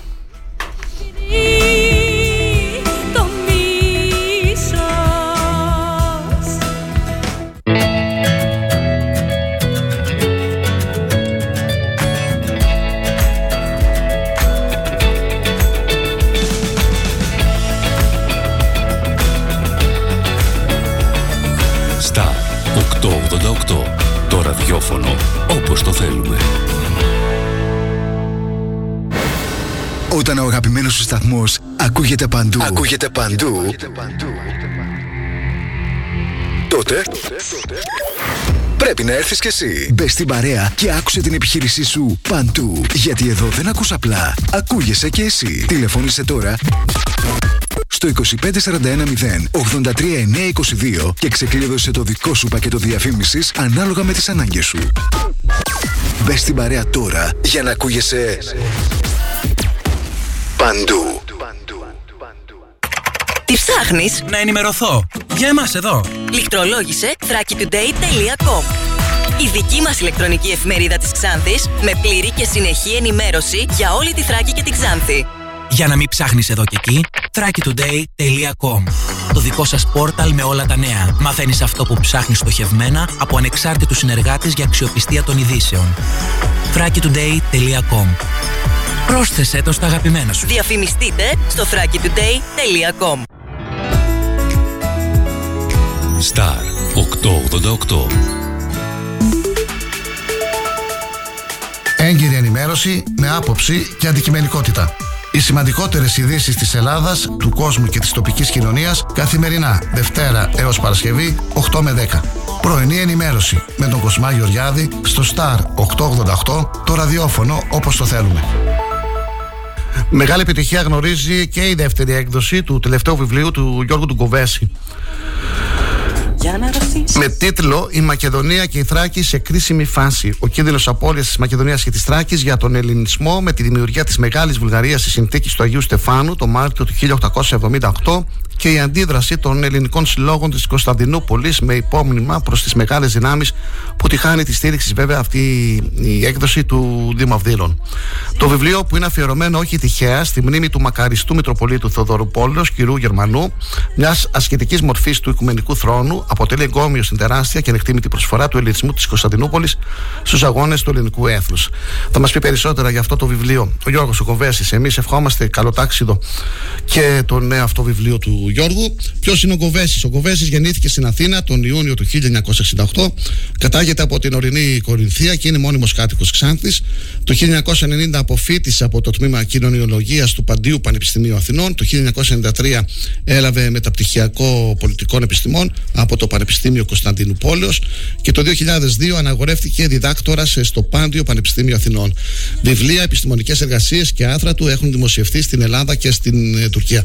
Γιώργο, καλή σου μέρα, καλή εβδομάδα. Καλή εβδομάδα Κοσμάς, συγχαρητήρια για το ενημερωτικό δίωρο το οποίο παρακολουθούμε φανατικά. Είσαι φανατικός ακροατής, το ξέρω, το βλέπω, το, το καθημερινά το διαπιστώνω από τα μηνύματα που παίρνω. Είχαμε και το γιο σου τη προάλλη εδώ στην ε, παρουσίαση της ομάδας του Λυκείου Ξάνθης. Να τον χαίρεσαι. Να ευχαριστώ πολύ. Έχω κι άλλον ένα την άλλη εβδομάδα να το στείλω κι αυτόν. Ναι, ναι. Για πες μας Γιώργο, επίκαιρο, ε, το βιβλίο σου πολύ επίκαιρο είναι. Για κάνε μας Ε, μια ενημέρωση. Πες στους φίλους ακροατές, ακροατές, ε, τα ακροατές του σταθμού Ναι. για αυτό το βιβλίο. Καταρχήν ε, να σε ευχαριστήσω εσένα προσωπικά για την προβολή τόσο στον έντυπο τύπο σου όσο και στον ηλεκτρονικό όσο και, στην, ε, και στο όμορφο ραδιόφωνο σου. Να ευχαριστήσω τη Μούσα και γυναίκα μου Πολύμνια για τη στήριξή της. Το Μιχάλη το Σπανίδη που με παρεκκίνησε ύστερα από χρόνια αρκετά να ξαναγράψω βιβλίο. Το μεγάλο εκδότη και τον καθηγητή και δι, δήμαρχο Απδίνων τον κύριο Τσιτηρίδη και όλους τους συναδέλφους μου που με στήριξαν σε όλη αυτή την προσπάθεια. Όσον αφορά το βιβλίο, δυστυχώς είναι επίκαιρο. Θα ήθελα να μην είναι ειλικρινά και να είναι ένα ιστορικό βιβλίο της σειράς που αναφέρεται στον αγώνα των Ελλήνων της Κωνσταντινούπολης για τη σωτηρία του ελληνισμού.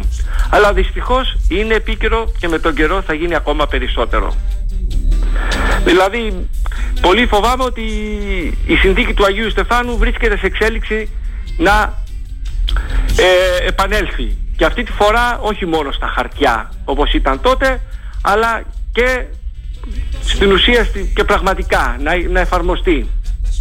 Αν δούμε σήμερα τι συμβαίνει στα Σκόπια και τις σχέσεις Βουλγαρίας και των Σκοπίων φαίνεται βλέπουμε βουλγαρικούς συλλόγους στο μοναστήρι και σε άλλες περιοχές της, ε, της πρώην Ιουγκοσλαβικής Μακεδονίας της Μακεδονίας βλέπουμε σε παρέ, εισαγωγικά μακεδονικούς συλλόγους στο Μπλαγκόευγκραντ τη λεγόμενη Μακεδονία του Πύριν και μια μεγάλη κινητικότητα σε όλη αυτή την περιοχή.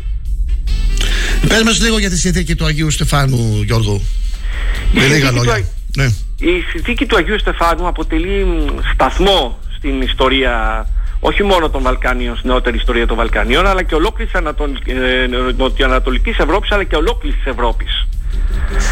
Και αυτό γιατί βλέπουμε, έχουμε τον τελευταίο ρωσοτουρκικό, ρωσοοθωμανικό όπως και να το πούμε πόλεμο 1877-1878 οι Ρώσοι φτάνουν μέχρι έξω από την Κωνσταντινούπολη στον, ε, στο ελληνικό προάστιο Άγιος Στέφανος όπου υπάρχει και η εκκλησία μέχρι σήμερα του Αγίου Στεφάνου και το αεροδρόμιο το παλιό της Κωνσταντινούπολης.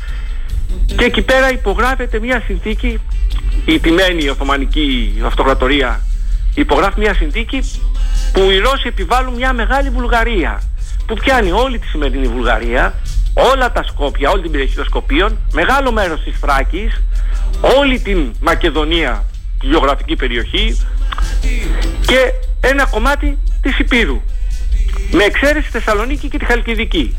Με αυτή τη συνθήκη λοιπόν ο ελληνισμός αποκοπτόταν στα δύο. Απ' τη μια έχουμε τον ελληνισμό της Κωνσταντινούπολης, της Μικράς Ασίας του Πόντου και της Καθημάς Ανατολής και απ' την άλλη έχουμε ε, τη μικρή Ελλάδα μια μικρή Ελλάδα που φτάνει τότε μέχρι τη Λαμία, λίγο πιο πάνω, την Ελλάδα της Μελούνας που λέγανε τότε.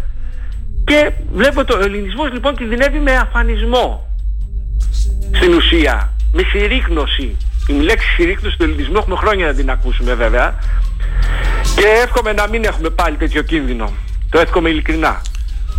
Και τότε αντιδρά σύσσωμος ο ελληνισμός και ειδικότερα ο ελληνισμός της Κωνσταντινούπολης που είναι τότε, ειδικά τότε ακμάζει, είναι κυρίαρχο στοιχείο σε όλα στην ε, πρωτεύουσα της Οθωμανικής Αυτοκρατορίας. Εκτός από το Οικουμενικό Πατριαρχείο με την τεράστια λάμψη του έχουμε την, ε, την επιχειρηματική τάξη, τους εμπόρους, τους βιομηχάνους, τους τραπεζίτες που δανείζουν το Σουλτάνο, και τους νεοφαναριώτες που στελεχώνουν το, τουρκι, το Οθωμανικό, το Παύλα Τουρκικό Υπουργείο Εξωτερικών και άλλες δημόσιες υπηρεσίες. Μιλάμε για το κέντρο του ελληνισμού την Κωνσταντινούπολη. Σε μια εποχή που η Αθήνα είναι μια κομμόπολη στην ουσία. Ναι. Όταν, έτσι ακριβώς. Όταν υπάρχει εθνική ενότητα Γιώργο και Ομόνια μπορούμε να δράσουμε συντονισμένα έτσι δεν είναι; Φυσικά μπορούμε να δράσουμε συντονισμένα και επιβάλλεται πιστεύω. Μεγάλη ιδέα σήμερα υπάρχει; Μεγάλη ιδέα. Ναι, λείπει μια, μια μεγάλη ιδέα, λέω σήμερα. Μια ιδέα λείπει, όχι δεν λείπει μια μεγάλη. Εσύ ήταν και ιδέα κανονική. Ε, πιστεύω ότι ακριβώς ε, λειτουργούμε χωρίς λογισμικό, πολύ φοβάμαι. Ναι. Όπως τα λέγανε και οι κομπιουτεράδες. Παραμένει επίκαιρος όμως ο μακεδονικός αγώνας. Ο μακεδονικός αγώνας... Μας δίνει μηνύματα. Και... Μας στέλνει πάρα πολλά μηνύματα γιατί στην ουσία ο μακεδονικός αγώνας ξεκινάει ακριβώς από τότε. Ναι. Από τότε που, και πιο ίσως και λίγο νωρίτερα, το 1870 που δημιουργείται η Βουλγαρική Εξαρχία, οι, δηλαδή οι Βούλγαροι Ορθόδοξοι θέλουν να φύγουν, ε, δεν αναγνωρίζει τον Πατριαρχείο και, με ένα, και το αναγνωρίζει αυτό η τουρκική Οθωμανική κυβέρνηση με ένα φυρμάνι το 1870 που στο 10ο άρθρο του, και εκεί ξεκινάνε τα πάντα, και ο Μακεδονικός Αγώνας και τα πάντα, λέει ότι οι περιοχές της Μακεδονίας όπου είναι τα πάνω από τα 2 τρίτα θέλουν να υπαχθούν στη Βουλγαρική Εξαρχία υπάγονται σε αυτή. Και έτσι ξεκινάει. Και ένας, ποιο, ποιες είναι αυτές οι περιοχές. Και έτσι ξεκινάει ο αγώνας. Για να σωθεί η Μακεδονία και η Θράκη. Δεν δόθηκε. Αλλά... Ναι, συνέχισε Γιώργο. Παρακαλώ, παρακαλώ, παρακαλώ. Δεν δόθηκε η πρέφουσα προβολή στην ημέρα του Μακεδονικού Αγώνα, έτσι δεν είναι στην περιοχή Δυστυχώς. Δυστυχώς φέτο. Γιατί; Μου έκανε εντύπωση. Καθόλου δεν είδα. Φυσικά έγινε η κατάθεση Στεφάνων από ό,τι γνωρίζω, αλλά μέχρι εκεί. Τι θα περίμενες και... περισσότερο, τι θα ήθελες άλλο να δεις; Να, θα ήθελα να δω κάποιες εκδηλώσεις, να δούμε πώς ξεκίνησε αυτός ο μακεδονικός αγώνας, αν είναι επίκαιρο σήμερα που είναι, γιατί το ζήσαμε αυτό. Αλλάξαν τα σύνορα το 90 και συνεχίζουν να αλλάζουν κάθε μέρα με την ημέρα. Όλα τα Βαλκάνια έχουν έρθει τα πάνω κάτω μετά την κατάρρευση του σιδηρού παραπετάσματος. Και εμείς λίγο πολύ είμαστε και λίγο στον κόσμο μας. Ας μου συγχωρέσει την έκφραση. Αυτό είναι το δεύτερο βιβλίο σου. Το πρώτο. Ε, δεν πεις... είναι το δεύτερο, είναι το τέταρτο. Το τέταρτο, μπορείς να μας πεις και για τα άλλα τα βιβλία σου. Το, το προηγούμενο ε, βιβλίο μου είναι πάλι σε εκδόσεις Φανίδης, ε, λογοτεχνία και τουρκισμός κατά την ύστερη Οθωμανική περίοδο, όπου το 2007 πραγματεύομαι τη διαμάχη Οθωμανισμού και τουρκισμού. Ναι. Ο, και τον Οθωμανισμό το ξαναβλέπουμε τώρα. Σήμερα που πάει να εφαρμοστεί, τέλος πάντων δεν είναι ακριβώς Οθωμανισμός ούτε νεοοθωμανισμός, αυτό θα τα πούμε αναλυτικά στην παρουσίαση. Πες μας για άλλα βιβλία. Στην παρουσίαση. Ναι. Έτσι. Τα άλλα τα βιβλία σου. Βέβαια. Ε, ήταν, το άλλο ήταν ο ελληνικός τύπος στην Κωνσταντινούπολη το 1878 πάλι. Έχω μια αιμονή με το 1878. Ναι. και το άλλο ήταν ένα θεατρικό έργο νεότουρκος όπου αναλύεται πώς είναι το κίνημα των νεοτούρκων το 1908 εναντίον της τυραννίας του Σουλτάνου Αμπτούλ Χαμίτ. Ε. Αυτά είναι τα τέσσερα ελληνικά μου βιβλία και έχω και τέσσερα τουρκικά εκ των οποίων τα τρία είναι λογοτεχνικά. Είναι μια τριλογία διηγημάτων. Εκδομένα, Αυτά υπάρχουν στο βιβλιοπωλείο του, του Μιχάλη του Σπανίδη; Βέβαια, τα πάντα υπάρχουν και μπορεί να τα βρει κανείς. Ε, και ένα ιστορικό που έχω βγάλει που ήταν το μεταπτυχιακό μου στην Κωνσταντινούπολη. Έχεις κάνει παρουσιάσεις παρουσιάσεις ή έχεις προγραμματίσει να κάνεις; Ε, για, για το τελευταίο; Ναι, ναι. Το τελευταίο βιβλίο περιμένουμε τώρα με τον ε, Μιχάλη τον Σπανίδη τον εκδότη να μας δοθεί μια αίθουσα για να κάνουμε την παρουσίαση. Θέλω και ένα σχόλιο να μου κάνεις για τις εξελίξεις που έχουμε στα ελληνοτουρκικά. Στα ελληνοτουρκικά Κοιτάξτε να δείτε, δεν ανακαλύψαμε τώρα ούτε την Περίτιδα ούτε την Αμερική. Τώρα, με την ε, Τουρκία συμβαίνει το εξής ε, φαινόμενο. Ή τους αγιοποιούμε ή τους δομονοποιούμε. Κάποια στιγμή πρέπει να βρούμε και την, ε, να κάτσουμε να τα δούμε λιγάκι επιστημονικά τα πράγματα. Χίλια χρόνια είμαστε πλάι. Δεν καταλαβαίνετε τι θέλω να πω. Ξαφνικά δηλαδή από εκεί που κάνανε γκόμια, κουμπαριές με τον Ερντογάν, βγάζανε βιβλία, παρουσιάζανε βιβλία, ξαφνικά από Άγιος έγινε δαίμονας.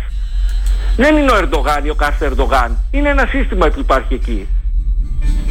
Και θα, και θα τα θίξω αυτά λεπτομεριακά στην παρουσίαση πρώτα Θεός. Και για τις ορολογίες που μας περνάνε και για όλα.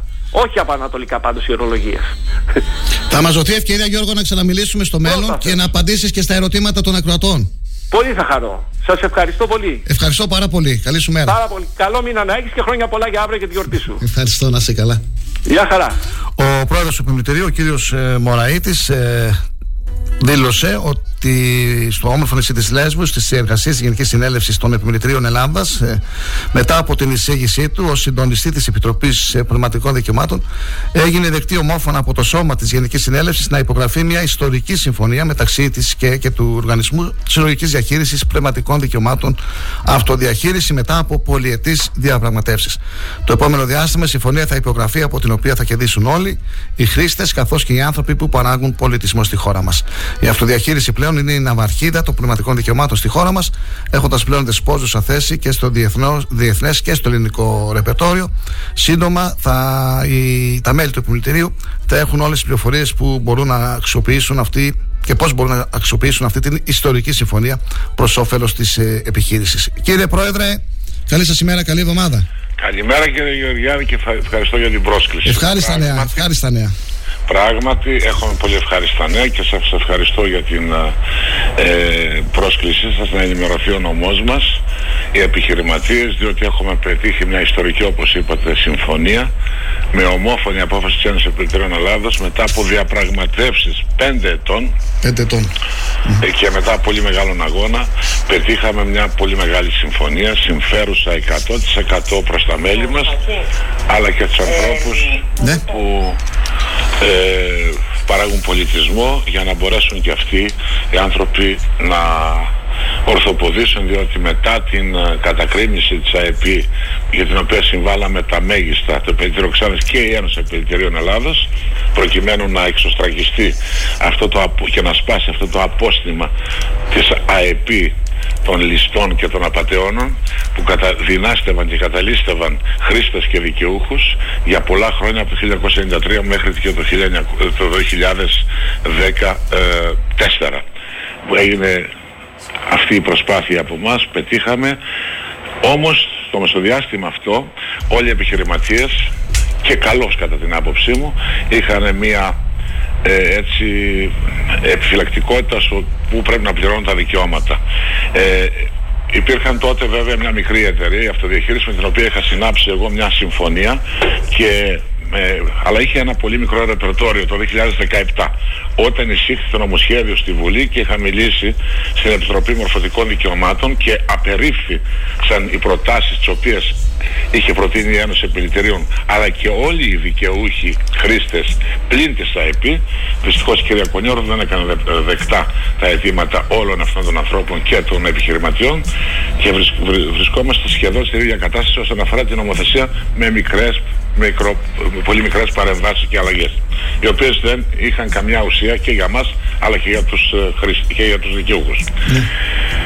Είχαμε λοιπόν ένα τοπίο που είχε δημιουργηθεί, τα ορφανά της ΑΕΠ, έγινε μια κρατική εταιρεία, η ΑΕΔ. Η ΑΕΔ λοιπόν εκπροσωπούσε όλους αυτούς τους ανθρώπους οι οποίοι μείναν άστεγοι μετά την, α, τη διάλυση της ΑΕΠ. Ε, είχε διετή θητεία και βεβαίως κάποιοι άνθρωποι από μέσα από την ΕΕΔ οι οποίοι πρωταγωνιστούσαν δυστυχώς και την περίοδο της ΑΕΠ ως διοικητικά συμβούλια φτιάξαν την ΕΔΕΜ.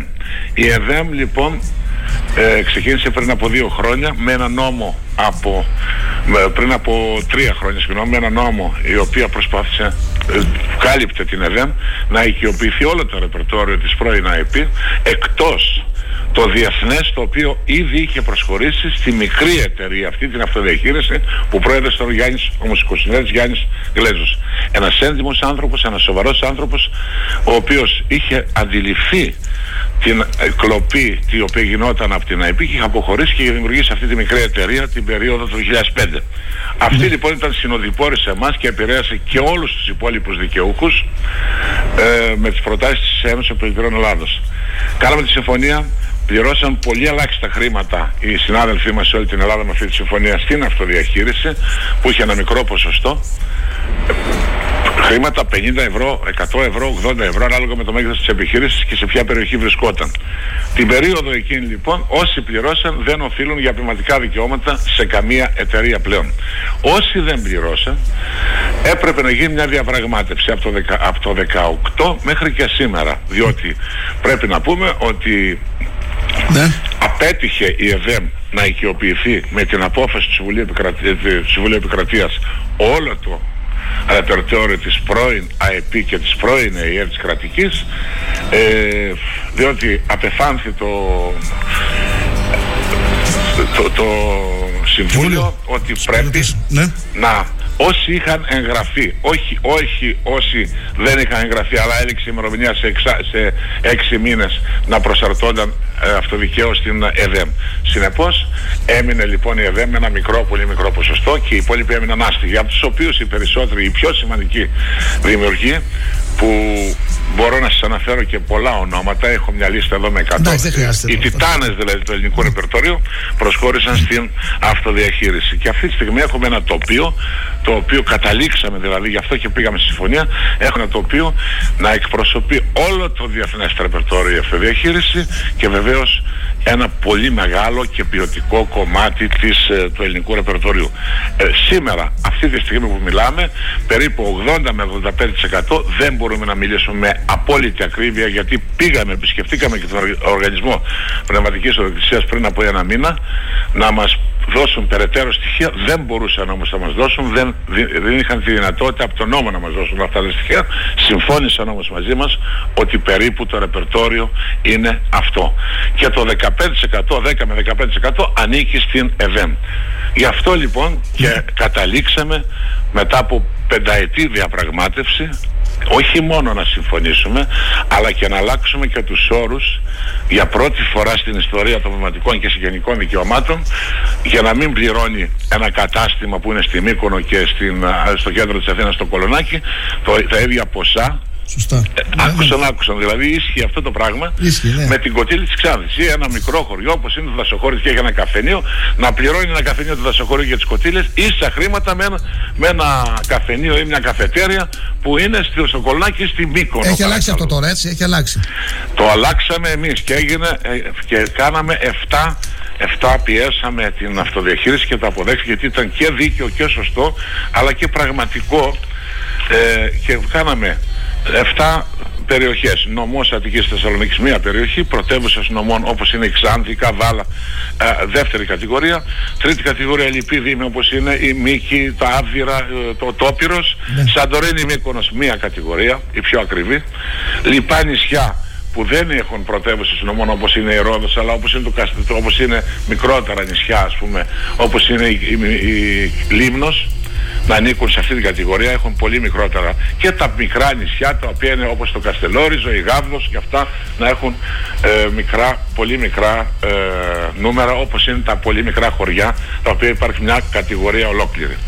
Επτά κατηγορίες λοιπόν είναι άθλος και νίκη ε, της Ένωσης Επενδυτηρίων που πέτυχε αυτό το διαχωρισμό του αμοιβιολογίου με την αυτοδιαχείριση. Οι άλλοι εξακολουθούν να έχουν αυτά τα, ίδια, τα ίδια αμοιβιολόγια. Προσπαθήσαμε, προσπαθήσαμε ε, κύριε Γεωργιάδη να αλλάξουμε.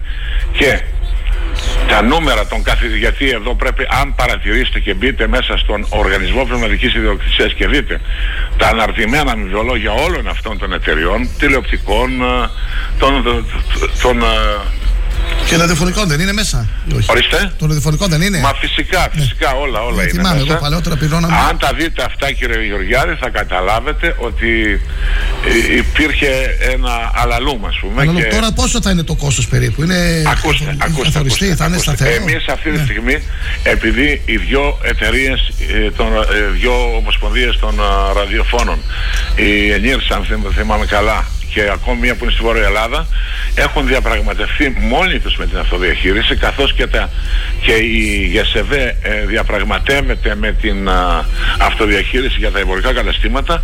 Εμείς προσπαθήσαμε να καλύψουμε και το πετύχαμε και βεβαίως συζητάμε εφόσον δεν μπορούν να πετύχουν οι ομοσπονδίες των ραδιοφώνων να ξαναπαρέμβουμε πάλι όμως επειδή συζητούσαν δεν θέλαμε να γίνουμε εμείς ε, να μπούμε ανάμεσά τους ε, ούτε στη ΓΕΣΕΒΕ ούτε και στα, στα ραδιοφωνικά ε, κάναμε την εστίαση. Η εστίαση έχει περίπου 186 με 190 χιλιάδες επιχειρήσεις σε όλη την Ελλάδα. Στην, στην Ξάνθη πόσους έχουμε για συγγνώμη; αυτές λοιπόν τις εφημερίδες, Ναι. για τα πέντε χρόνια, το 2018, το 2019, Ναι. που λειτουργούσαν κανονικά επιχειρήσεις και το 2022 που λειτουργήσαν φέτος κανονικά και το 20 και το 21 που δεν λειτουργήσαν κανονικά με περιορισμούς εφόσον έγινε εδώ και δύο-τρεις μήνες εξονυχιστικός έλεγχος για αυτά τα δύο έτη ποιες επιχειρήσεις βάσει των, ε, ε, των, των, ε, νόμων και των ΚΙΑ που βγαίναν καθημερινά ποιες επιχειρήσεις απογορεύονταν αφαιρέσανε από το αμοιβιολόγιο ένα πολύ μεγάλο νούμερο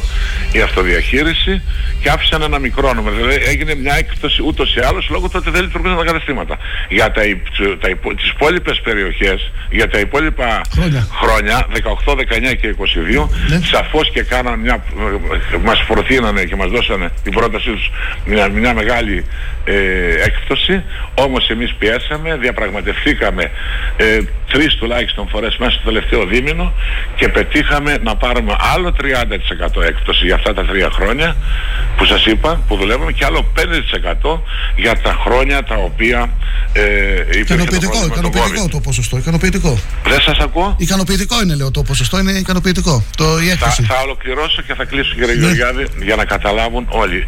Εσείς παιδί μου παρακολουθείτε και γνωρίζετε πέντε πράγματα, ίσως το, το πιάνετε αμέσως. Όμως οι συνάδελφοι μπορεί να μην Να καταλάβουν. μιλήσετε και με νούμερα, ποσά, ναι, κύριε Πρόεδρε. Ακριβώς, Ναι. ακριβώς, ακριβώς. Έχουμε λοιπόν στην κατάληξη έχουμε και δωδεκάμενες ρυθμίσεις από τα ποσά αυτά όταν είναι μέχρι 500 ευρώ η, ε, για- για τα πέντε χρόνια που πρέπει να πληρώσει μετά τις εκπτώσεις σε ένα κατάστημα μπορούν να γίνουν 6 δόσεις. Αν είναι πάνω από 500 ευρώ, πετύχαμε να γίνονται 12 δόσεις. Που σημαίνει ότι θα ευκολυθούν οι συνάδελφοί μας που και θα μπορέσουν να ενταχθούν και να πληρώσουν. Τώρα, να σας πω ενδεικτικά τώρα κάποια Ναι, νούμερα. μπράβο, ναι. Ένα καφενείο το οποίο θα πλήρωνε σε μια κατηγορία ας πούμε ε, τα 5 χρόνια 1500 ευρώ για όλα τα χρόνια θα πληρώσει 116 στα χωριά 116 ευρώ Εκεί που θα Ε, πλήρωνε, συγγνώμη, εκεί που θα πλήρωνε 1500 θα πληρώσει τώρα 116. Ακριβώς, ακριβώς Στα χωριά μιλάμε, για τα χωριά, όχι για την πόλη. Ένα, ένα κατάστημα το οποίο ε, θα πλήρωνε ε, άλλες κατηγορίες 4.440 τώρα θα πληρώσει 1.027 77% έκπτωση ε, ένα άλλο κατάστημα που θα πλήρωνε μεγαλύτερες κατηγορίες που θα ήταν σε πόλη και θα είχε μουσική κάθε βράδυ και τα λοιπά ή DJ Ναι. που θα πλήρωνε 13.080 θα πληρώσει και δεν έχει απογορεύσεις 4.225 είναι πολύ σαφέστατη η, σαφέστατες οι εκπτώσεις. Είναι από 68% οι, οι, αυτές οι, επι- οι επιχειρήσεις που δουλεύαν κανονικότητα και δεν κλείσαν σχεδόν καθόλου που έχει αν εξαιρέσουμε ένα-δύο μήνες στα, δυο- στα χρόνια του COVID μέχρι και 88% φτάνουν οι εκπτώσεις στο σύνολο των 5 ετών. Είναι πολύ μεγάλη νίκη αυτή της Ένωσης Επιλητηρίων. Είναι μεγάλη ευκαιρία πρώτα απ' όλα να μπουν, να ενταχθούν και να πληρώσουν οι συνάδελφοί μας αυτά ούτως ώστε να μην τρέξουν τα δικαστήρια γιατί τα- τα δικαστήρια Ναι, και είναι αυτά τα πολλά δικαστήρια έξοδα και είναι και κερδίζουν χρονοβόρα διαδικασία και θα χάσουν από πολλά τα λεφτά. δικαστήρια, κύριε Και πρόστιμα, Γεωργιάδη, ναι. κερδίζουν μόνον οι δικηγόροι Έτσι και όπως τα τα λέτε. δικαστήρια. Έτσι Κανείς όπως τα άλλος. λέτε, Και ναι. χάνουν και οι δικαιούχοι και οι χρήστες. Ναι. Γι' αυτό κάναμε αυτόν τον τιτάνιο αγώνα πέντε χρόνια να μπορέσουμε να βρούμε Αυτά τα άκρη ποσά θα τα πληρώσουν συγγνώμη εξ ολοκλήρου ή θα προχωρήσουν σε, μπορούν να προχωρήσουν σε ρυθμίσεις με δόσεις; και είπα ότι μπορούν όσοι, όσα ποσά είναι μέχρι 500 ευρώ μπορούν να τα κάνουν ρύθμιση 6 μηνών. Μέχρι 500 ευρώ. Πάνω από 500 Ναι. ευρώ μπορούν να γίνουν ρύθμιση μέχρι 12 μήνες.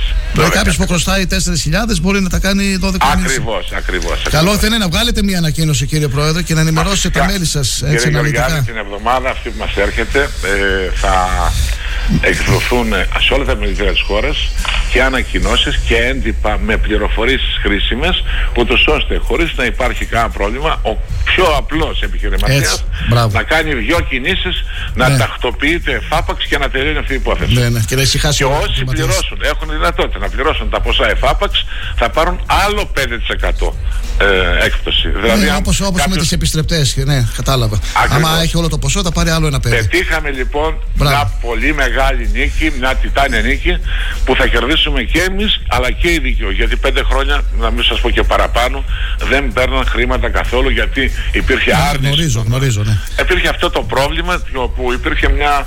Όμως σιγά σιγά τώρα μπήκαμε στην ομαλότητα, πάμε να γυρίσουμε σελίδα και αυτό έπρεπε να γίνει αυτό το οποίο κάναμε. Εμείς Γι' και αυτό εμείς- και ναι.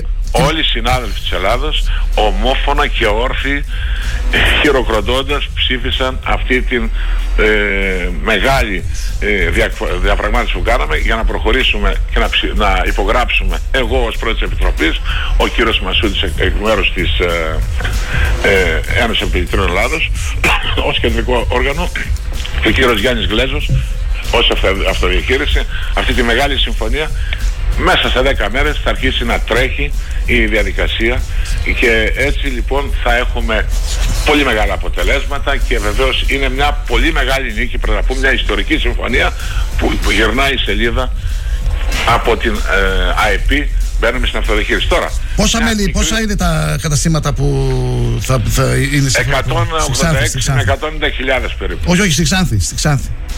δεν σας ακούω; Για την περιοχή μας λέω. Στη Ξάνθη. στην περιοχή μας είναι πάρα πολύ, πάρα πολύ, πάνω από χίλια Πάνω από χίλια, ε. Βέβαια, πάρα από χίλια.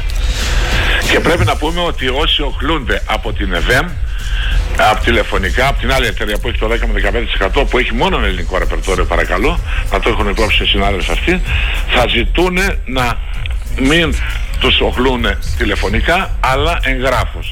Και από εκεί και πέρα θα τους πούμε εμείς, θα τους συμβουλέψουμε πώς Ε, κύριε Πρόεδρε, θα μου επιτρέψετε τώρα, επειδή σας άφησα να μιλήσετε, γιατί έπρεπε να τα πείτε όλα αυτά, ε, και επειδή και εγώ είχα την παλιά τα χρόνια διαμάχες δικαστικές και αγωγές με την ΑΕΠ περί πνευματικών δικαιωμάτων, Ναι, ναι. γιατί ε, εκφράσατε κάποιους ε, ε, χαρακτηρισμούς ε, για την ΑΕΠ περί ληστών κτλ. Εγώ δεν, τη- δεν υιοθετώ αυτούς τους χαρακτηρισμούς. Στην αρχή τους τους είπατε. Για την IP. Δεν ξέρω τώρα που βρίσκεται η IP, τι, ποιοι είναι στην IP. Δεν υπάρχει Δεν, IP. δεν υιοθετώ εγώ όμω Αφαιρέθηκε η αυτά. άδεια, κύριε Να Γεωργιάδη, με και επιτρέψετε αυτέ τι είναι εκφράσεις. κατηγορούμενοι για έξι κατηγορηματικές πράξεις οι ιδιοκτήτες. Κατηγορούμενοι είναι, ναι, μάλιστα. Βεβαίως. Εντάξει. Ε, κύριε Πρόεδρε, να αφήσουμε λίγο αυτό το θέμα, να πάμε σε ένα άλλο. Ε, με την ευκαιρία που σας έχουμε στη τηλεφωνική μας γραμμή, έχετε κάνει μια δήλωση, το, κάπου το διάβασα στην αδέσμευτη νομίζω. Ναι, Υπάρχει ασυμβίβαστο τώρα με, το, με τους πρόεδρους των επιμελητηρίων και θα είστε ξανά υποψήφιος; Όχι κύριε Όχι. Γεωργιάδη, έχει τροποποιηθεί ο νόμος πριν από 15-20 μέρες περίπου Ε; και βεβαίως όλοι οι πρόεδροι που ήμασταν πάρα πολλοί πρόεδροι Δύο τετραετίες ήσασταν εσείς; Πόσο; πάνω από 40 που είχαμε επανεκλεγεί Ναι. και βεβαίως θα είμαι εκ νέου πρόεδρος για ακόμη μια θητεία ε, και μετά θα παραδώσω προφανώς τα όπλα σε νεότερους για να μπουν και γι' αυτό λοιπόν ήδη ξεκίνησα και κάνω το συνδυασμό μου Πόσα Δηλαδή, χρόνια είστε, πόσα χρόνια είστε πρόεδρος, ε, κύριε Μωραήτη. Είμαι από το 2012 2012. Οι εκλογές πότε θα γίνουν; Το 2023 από 15 Νοεμβρίου ως 15 ε, η ΧΙΑ λέει από 15 Νοεμβρίου ως 15 ε, Δεκεμβρίου ε, μέσα σε αυτό το διάστημα όποια Κυριακή ε, δηλώσουμε Σαββατοκύριακο δηλώσουμε μπορούμε να κάνουμε αλλά είναι αυτό το περιθώριο όμως Δεν, επηρε- δεν επηρεάζουν εθνικές και περιφερειακές δημοτικές εκλογές, γιατί αυτή η χρονιά θα είναι χρονιά είναι εκλογών. μετά, είναι μετά. Οι εθνικές θα Είναι γίνουν μετά. πολύ πιο μπροστά και οι περιφερειακές αν θυμάμαι καλά αρχάς ε, Οκτωβρίου Ναι, ναι, έτσι είναι. Ε, δεν έχω κάτι άλλο. Θα μας δοθεί ευκαιρία και στο μέλλον να μιλήσουμε. Ε, όσον αφορά ζητήματα του επιμελητηρίου και των ε, βιομηχανιών, το 12% νομίζω έχει τακτοποιηθεί, Έχει δεν είναι; δρομολογηθεί Σε και ψηφισμό πάνε καλά κτλ. τα πράγματα μέχρι Τι στιγμή. άλλο, είχαμε τις επιστρεπτέ μια χαρά. Δεν υπάρχει κάτι άλλο, έτσι δεν είναι; Κύριε Θέλετε κάτι Γεωργιάδη, άλλο να σας επισημάνετε; ευχαριστώ. Όχι, θα τα όποτε θέλετε όμως στη διάθεσή σας γιατί νομίζω ότι επιτελείτε ένα καλό έργο και πρέπει να ενημερώνονται όλοι οι επιχειρηματίες και η κοινωνία μας γενικότερα για τα τρέχοντα ζητήματα. Και μάλιστα όταν έχουμε και επιτυχίες τότε πρέπει να Βέβαια, ενημερώνονται βέβαια. όλοι. Όπως είπατε, ήταν ιστορική μεγάλη νίκη αυτή. Μπράβο. Θα περιμένουμε και τη Ευχαριστώ σχετική πάρα πολύ, ανακοίνωση. κύριε Γεωργιάδη. Καλή συνέχεια, καλή εβδομάδα. Να Γεια είστε σας. καλά, ευχαριστώ, ευχαριστώ. Star 888. Ακούμε τις επιτυχίες, αλλά μαθαίνουμε και τις νέες κυκλοφορίες. Γιατί έτσι πρέπει να είναι το ραδιόφωνο όπως το θέλουμε. Αν σταματήσεις τη ραδιοφωνική σου διαφήμιση για να γλιτώσεις χρήματα, είναι σαν να σταματάς το ρολόι σου νομίζοντας και ότι ο χρόνος σταματά. Για σκέψου. Star 88,8 Τι ψάχνεις; Να ενημερωθώ. Για εμάς εδώ. Λιχτρολόγησε thrakitoday.com Η δική μας ηλεκτρονική εφημερίδα της Ξάνθης με πλήρη και συνεχή ενημέρωση για όλη τη Θράκη και την Ξάνθη. Για να μην ψάχνεις εδώ και εκεί, thrakitoday.com Το δικό σας πόρταλ με όλα τα νέα. Μαθαίνεις αυτό που ψάχνεις στοχευμένα από ανεξάρτητους συνεργάτες για αξιοπιστία των ειδήσεων. thrakitoday.com Πρόσθεσέ το στα αγαπημένα σου. Διαφημιστείτε στο thrakitoday.com Γεωργία, τι έχεις ετοιμάσει για την εκπομπή; Το άσπρο μαύρο της εβδομάδας, το top 10, την παρέμβαση της κυρίας Δέσποινας Λέω να μην σου χαλάσω χατήρι.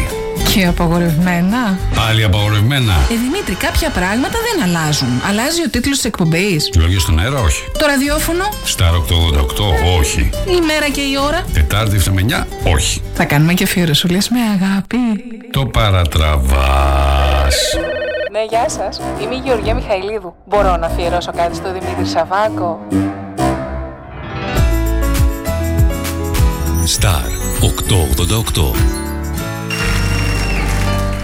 Με λουκέτο σε δικαστήρια προειδοποιούν οι δικηγόροι εν ώψη της κυβερνητικής πρόθεσης για αύξηση των ασφαλιστικών τους εισφορών κατά περίπου 10%, ενώ παράλληλα συμμετέχουν, συμμετείχαν και στην ε, συγκέντρωση και πορεία της ΓΕΣΕ και ΑΔΔ για την προβολή των ετοιμάτων του κλάδου. Κυριότερα κομβικά, οικονομικά και φορολογικά αιτήματα, η κατάργηση ε, Άλλο η μείωση του ΦΠΑ στις δικαστηριακές υπηρεσίες, η επέκταση της απαλλαγής των επιτεδηματιών από ΦΠΑ μέχρι του ποσού των 25.000 ευρώ, η μόνη μη εφαρμοστή στα σε τη μνημονιακή υποχρέωση, η κατάργηση του τέλους επιτεύγματος, η θέσπιση ενιαίου κανονισμού παροχών ΕΦΚΑ, με αποτέλεσμα να στερούνται δικηγόροι των παροχών που λαμβάνουν λοιπές κατηγορίες ασφαλισμένων, η άμεση έκδοση ΑΠΔ για τους έμιστους συνεργάτες δικηγορικών γραφείων, την καθιέρωση υποχρεωτικής παράστασης, άλλο την καθιέρωση πιστοποιητικού ελέγχου συνδρομής νομικών προποθέσεων στις εμπράγματες δικαιοπραξίες, καθώς και σε ορισμένες κατηγορίες ενοχικών συμβάσεων σημαντικού αντικειμένου. Και η επίλυση των οικονομικών θεμάτων των εμίστων και έρχονται και κινητοποιήσεις των ε, δικηγόρων. Η πρόεδρος του Δικηγορικού Συλλόγου Ξάνθης, η κυρία Δέσπινα Χατζηβοτιάδου, βρέθηκε στην ε, κοινή συνεδρίαση που πραγματοποιήθηκε στην ε, Λευκοσία στην ε, Κύπρο, τη Ολομέλεια των Προέδρων των ε, Δικηγορικών Συλλόγων, Ελλάδας και Παγκύπριου Δικηγορικού Συλλόγου και θα μας πει και για αυτή τη συνεδρίαση, αλλά και για τα κυριότερα αυτά αιτήματα και θέματα που, απασχολούνται, που τους απασχολούν ε, όλο αυτό το χρονικό διάστημα. Κυρία Χατζηβοτιάδου, καλή σας ημέρα. Καλημέρα κύριε Γεωργιάδη, σε εσάς και τους α, ακροατές σας. Ευχαριστούμε πολύ για την πρόσκληση. Είμαστε εδώ όλα τα μέλη του Διοικητικού Συμβουλίου Ναι. και ακούμε την εκπομπή σας. Ε, ευχαριστούμε πολύ για την πρόσκληση. Αυτά δεν είναι τα αιτήματα της ε, Ολομέλειας των ε, δικηγορών. Το δικηγορικό Ακριβώς, σύλλογο. όπως ακριβώς τα είπατε. Ε, στην Ολομέλεια, αυτή την εμβληματική Ολομέλεια που συνδιοργανώθηκε από τον Παγκύπριο Δικηγορικό Σύλλογο και την ε, Ολομέλεια Προέδρων των Δικηγορικών α, ε, Συλλόγων Ελλάδος, ε, πήραμε πολύ σημαντικές αποφάσεις. Μάλιστα. Ε, όπως είπατε, το πρώτο θέμα, όπως το θίξατε, για τα οικονομικά, φορολογικά και ασφαλιστικά ε, αιτήματα του κλάδου, ε, τα οποία, α, όπως ακριβώς τα είπατε, είναι για, ζητούμε την α, αναστολή της επικείμενης αύξησης των ασφαλιστικών εισφορών από 1 πρώτου του 2023 ε, και γι' αυτό το λόγο πήραμε τις εξής αποφάσεις. Ε, θα ξεκινήσει άμεσα συλλογή υπογραφών δικηγόρων όλων των δικηγορικών συλλόγων της χώρας επικειμένου καταγγελίας. Δεύτερον, θα γίνει συγκέντρωση διαμαρτυρίας στο αμέσως επόμενο χρονικό διάστημα έξω από το Υπουργείο Εργασίας των Κοινωνικών Υποθέσεων σε συνεργασία και με άλλους επιστημονικούς και επαγγελματικούς φορείς και ανάλογα με τη στάση της κυβέρνησης για τα αιτήματα του κλάδου μας θα, κλιμακω... θα κλιμακωθούν οι κινητοποιήσεις. Αυτό σημαίνει δηλαδή ότι αν από την πρώτη του χρόνου αυξηθούν κατά τέτοιον τρόπο οι εισφορές μας, ε, το πιθανότερο είναι μετά τη συλλογή υπογραφών να προχωρήσουμε σε μαζικές ε, κινητοποιήσεις ε, και ενδεχομένως σε αποχές. Αυτό βέβαια θα το αποφασίσει ε, το δικηγορικό σώμα.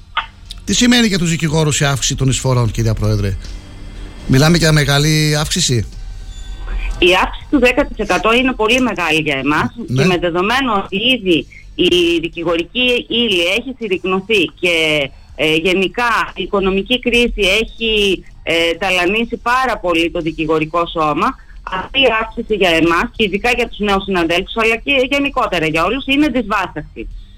Πώς είναι περίπου οι νέοι δικηγόροι στη Ξάνθη, Ε, τουλάχιστον το 50%. Εμείς είμαστε ένας δικηγορικός σύλλογος που αποτελείται από νέα άτομα. Τουλάχιστον το 50% των συναδέλφων είναι συνάδελφοι κάτω της ε, δεκαετίας.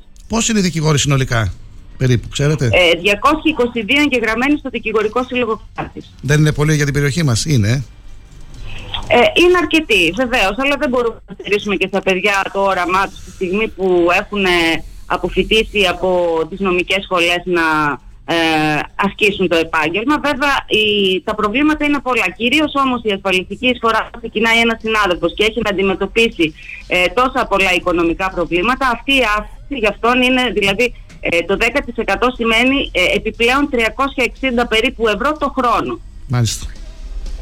Ε, Ω ε, δικηγορικός σύλλογος Ξάνθης, έχετε κάποια άλλα ζητήματα, κάποια άλλα θέματα που σας ε, απασχολούν; Ναι, αυτό που θα θέλαμε να επικοινωνήσουμε είναι ότι σαν Ολομέλεια και σαν Δικηγορικός Σύλλογος Ξάνθης διαμαρτυρόμαστε έντονα για την αδικαιολόγητη καθυστέρηση στην εκαθάριση και αποζημίωση της νομικής βοήθειας που αγγίζει περίπου τα τρία χρόνια. Τρία χρόνια. Όπως γνωρίζετε, ο θεσμός της νομικής βοήθειας έχει θεσπιστεί για να βοηθηθούν ε, οι συμπολίτες μας ε, με, με οικονομικά κριτήρια βέβαια δίνεται.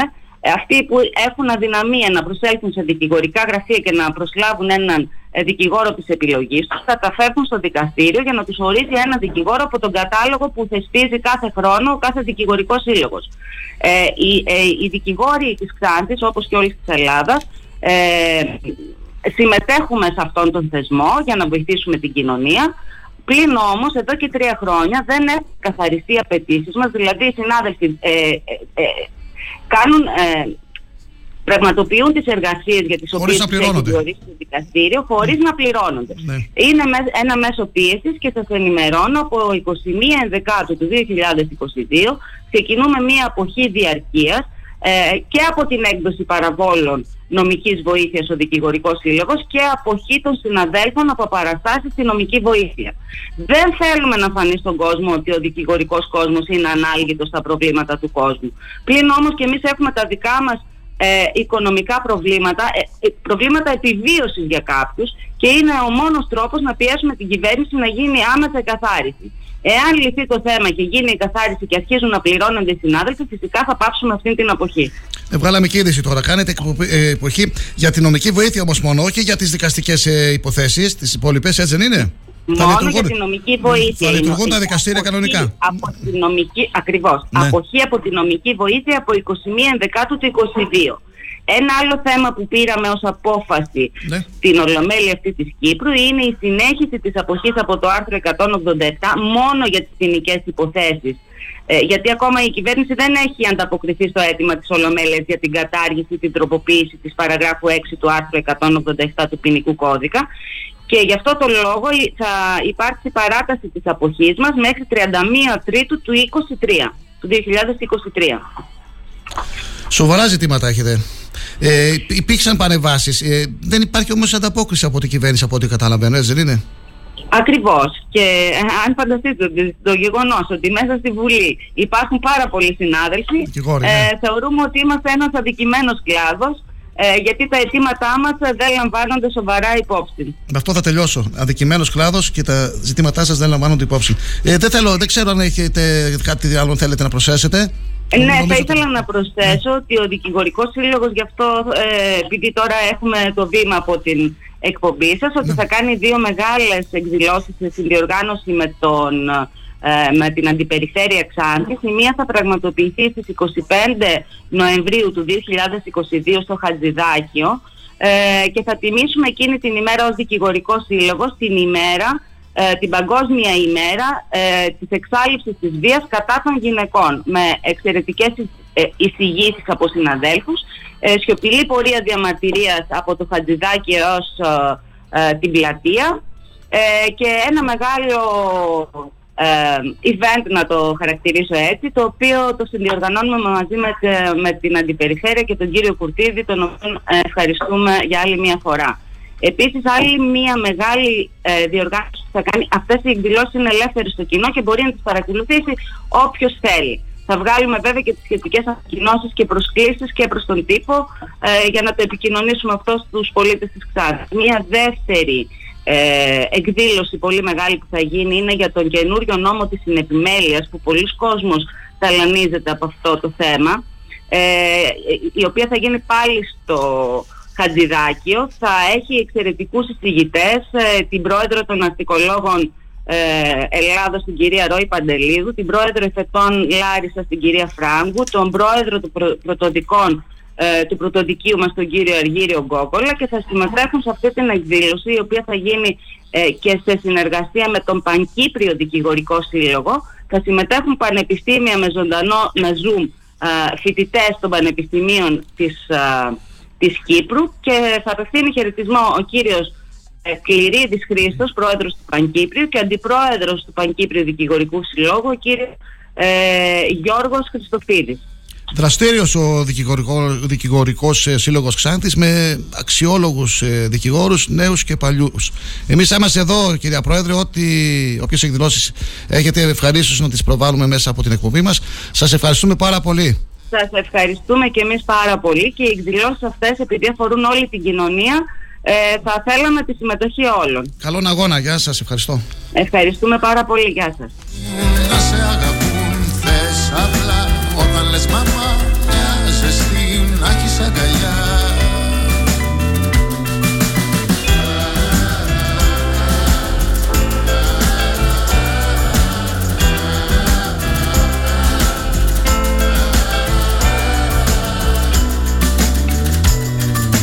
Πάλι κλαις Έχεις βαρεθεί συγγνώμη παντού να λες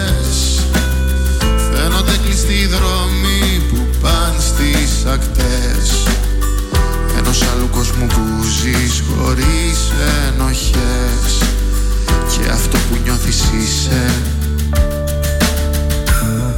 Θες απλά τα άλλα τα παιδιά. Ο Περιφερειάρχης ε, Ανατολικής Μακεδονίας και Θράκης, ο κύριος Χρήστος Μέτριο, μίλησε στην ε, προχθεσινή μας ε, εκπομπή για το νέο ΕΣΠΑ που ξεκινάει τέλος Νοεμβρίου, για τον μεταφορικό, ενεργειακό και εμπορικό κόμβο της περιφέρειας, για τα δελτία της περιφερειακής σύνθεσης και για την πυρκαγιά στο Παπίκιο.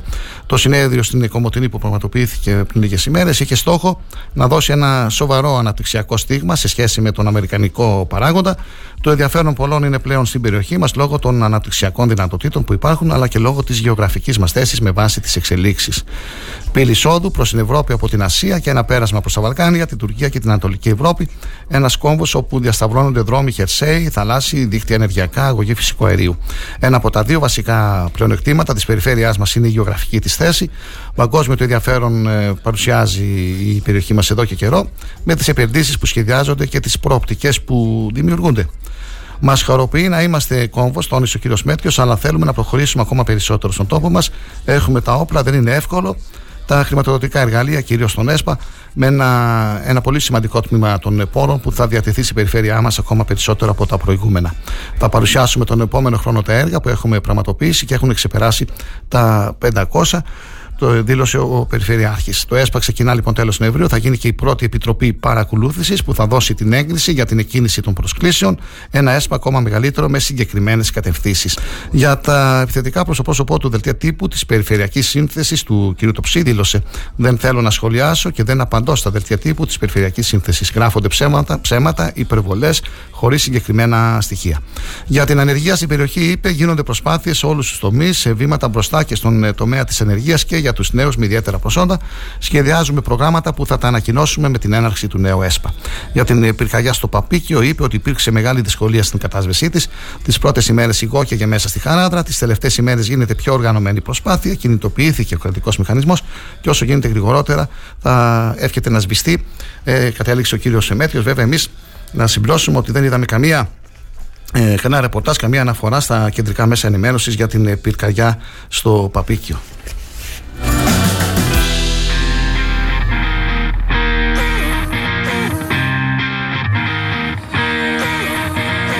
Ψάχνω να βρω το κάτι που μου φταίει.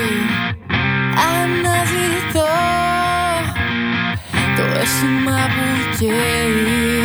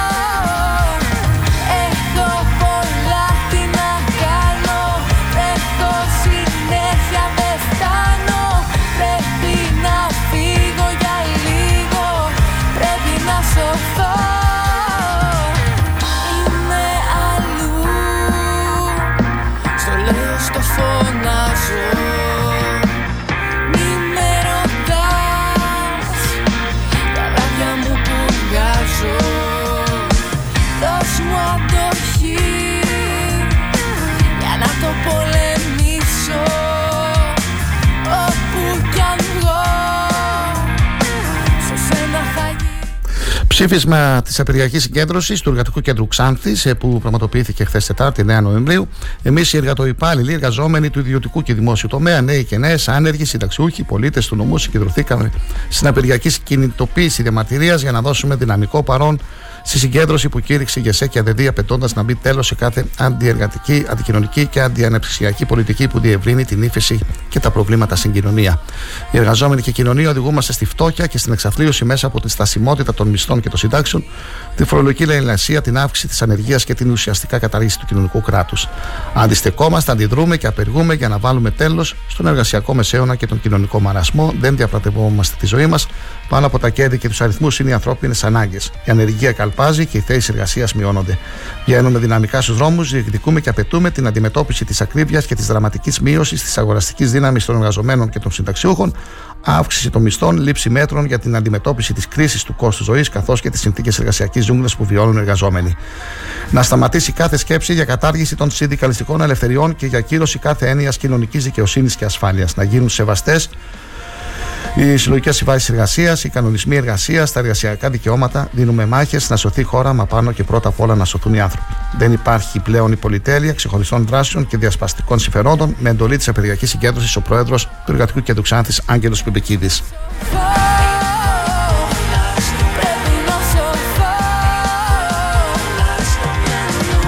Ο κύριος Μπιμπεκίδης, ο οποίος μίλησε προχθές στην ενημερωτική μας εκπομπή και ήταν και χήμαρος, τα είπε έξω από τα δόντια, αναφέρθηκε ε, στην κατάσταση που επικρατεί στην περιοχή μας, με τα εργοστάσια να κλείνουν, δεν γίνονται νέες επενδύσεις και η ανεργία είναι στα ύψη. Στο αρχείο εκπομπών της ιστοσελίδας star888fm.gr μπορείτε να ακούτε τις εκπομπές μας. Υπάρχει το αρχείο. Μπορείτε να πηγαίνετε στην ημερομηνία που επιθυμείτε και να ακούτε τις εκπομπές μας και τις συνεντεύξεις που σας ενδιαφέρουν.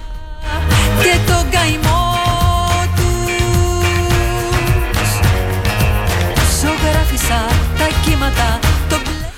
Στο facebook, ε, στην, ε, στο προσωπικό μου λογαριασμό έχω ανεβάσει από νωρίς το πρωί το βίντεο του Γιαμέλη του Χρήστου. Τι να πω για αυτό το βίντεο. Ήδη έχει πάρει πάρα πολλά ε, like, θετικές εντυπώσεις. Μακάρι να γίνει κάτι. Ε, ε, έκανε μια βόλτα με το αναπηρικό αμαξίδιο του Χουσέιν. Ο Χουσέιν, γνωστός στην τοπική κοινωνία, ένας άνθρωπος με ειδικές ικανότητες, πάντα στις μετακινήσεις του έχει και τον ε, σκύλο του δίπλα εκπαιδευόμενος τον βοηθάει στις ε, μετακινήσεις του. Ένα βίντεο που μπορείτε να δείτε και να διαπιστώσετε κι εσείς και να δείτε τις δυσκολίες που αντιμετωπίζει ο Χουσίν στις καθημερινές του μετακινήσεις στην ε, πόλη της Ξάνθης. Χωρίς ράμπες, ε, με τα παρκαρισμένα αυτοκίνητα να τον δυσκολεύουν με κάποιους οδηγούς να μην του δίνουν την προτεραιότητα που πρέπει. Ένα βίντεο αφιερωμένο στο Δήμο στην τροχέα και στους ε, συμπολίτες οδηγούς που σταθμεύουν τα αυτοκίνητά τους όπου γουστάρουν.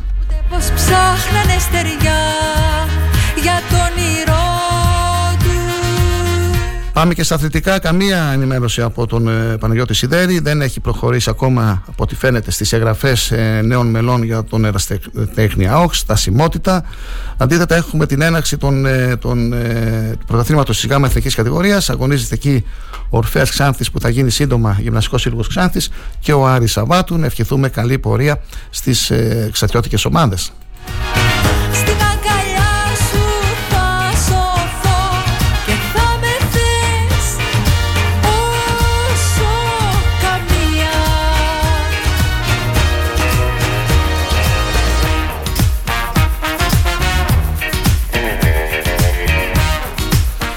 'Είχαμε και την 12η αγωνιστική Super League. Ε, το αποτελέσματα Άρης Λαμία 5-0. Πανετολικός Παναθηναϊκός 0-1, Ατρόμητος Αστέρας Τρίπολης 2-0, Άικοφι 3-0 και Λεβαδιακός Ολυμπιακός 0-1. Σήμερα θα παίξουν στις 7 Βόλος Γιάννενα και στις 9.30 Ιωνικός ΠΑΟΚ. Η βαθμολογία μετά από 12 αγωνιστικές Παναθηναϊκός 34. ΑΕΚ 28, Ολυμπιακός 24, Βόρειο 21, Πάουκ 19, Άρης 18, Ατρόμητος 15, Πανετολικός 13, Αστέρας Τρίπολης 10, Γιάννενα 9, Λαμία 9, Ιωνικός 7, Νεβαδιακός 7, Όφη 7. Δεν υπολογίζονται βέβαια τα σημερινά παιχνίδια.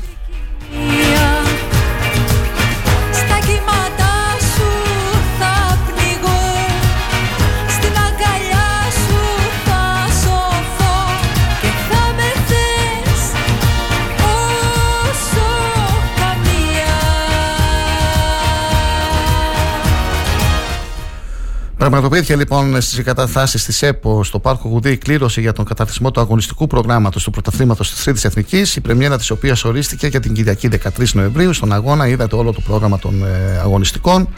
Στην πρεμιέρα θα έχουμε θρακιώτικο ντέρμπι μεταξύ Παθρακικού και Αλεξανδρούπολης, ενώ ο Ορφαία θα υποδεχτεί ε, στο γήπεδο του ΑΟΚ τον ε, Νέστο Χρυσούπολης. Ο Άρης Σαββάτου θα παίξει στην Καβάλα με τον Αθλητικό Μήλο Καβάλας.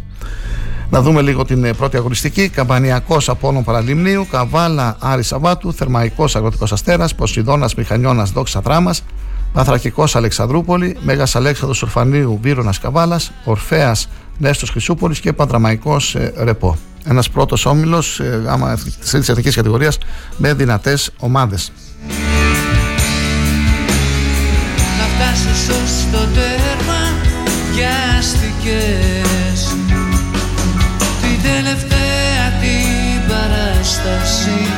στο εκράν Το τελευταίο ματωμένο σου πολλά Το τελευταίο τρένο από το σταθμό. Το τελευταίο πλοίο για την Άμμοργο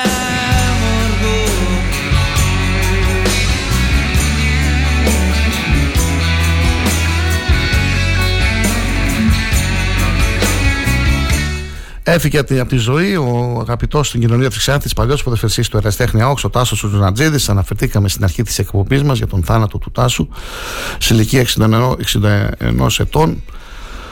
Την είδηση αυτή την έκανε γνωστή αργά το βράδυ προχθές ο Μπάμπης ο Κιλίδη. Αγωνίστηκε με επιτυχία τη δεκαετία του 80 με την ε, κόκκινη φανέλα, όπως και με τον Οφέα και την Ελπίδα Γεννησέα. Η κηδεία του έγινε χθες στις 4 του μεσημέρι στους τοξότες. Καλή δύναμη στους οικείους του. Α είναι ελαφρύ το χώμα που τον σκεπάζει. Από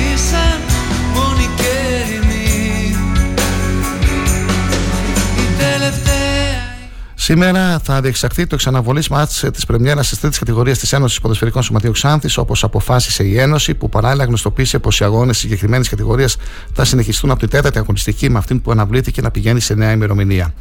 Η Ένωση Ποδοσφαιρικών Σωματείων ενημερώνει πως η αναμέτρηση αθλητικός όμιλος Βιστονίδας Β, Άρη Πετινού Β, που είχε αναβληθεί για το πρωτάθλημα της τρίτης κατηγορίας, θα διεξαχθεί σήμερα και ώρα 3.30 στο γήπεδο της Φελώνης. Επίσης, το πρωτάθλημα της τρίτης κατηγορίας θα συνεχιστεί από την, τέτα, από την τέταρτη αγωνιστική ημέρα.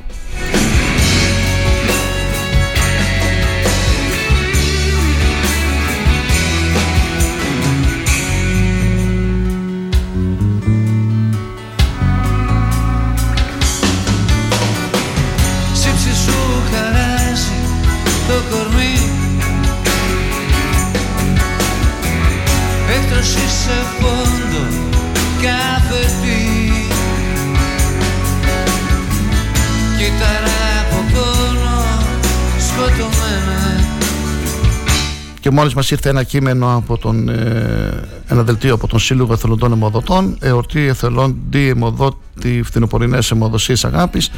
Το Δικτυό Συμβούλιο του Συλλόγου Εθελοντών Αιμοδοτών Η Αγάπη απευθύνει τις ευχαριστίες τους σε όλους όσοι βοήθησαν και έφεραν σε πέρα στην εορτή αιμοδότη φθινοπορεινές αιμοδοσίες αγάπης που διοργανώθηκε από την Παρασκευή 28 Οκτωβρίου έως και την Κυριακή 6 Νοεμβρίου σε συνεργασία με την κινητή μονάδα αιμοδοσίας του νοσοκομείου Πέδων, ε, Αγία Σοπιά, πραγματοποιήθηκε ε, συνολικά 15, πραγματοποιήθηκαν συνολικά 17 εξορμήσεις σε διάφορες περιοχές των περιφερειακών ενωτήτων Ξάνθης και Καβάλας, όρια Δήμου Νέστου, μια συνεργασία που συμπλήρωσε φέτος αισίως τα 15 συναπτά έτη σε συνδιοργάνωση με την ε, Περιφέρεια Ανατολικής Μακεδονίας και Θράκης, την Περιφερειακή Ενότητα, τη της Διευθύνσης Εφεροβάθμιας κτλ. κτλ.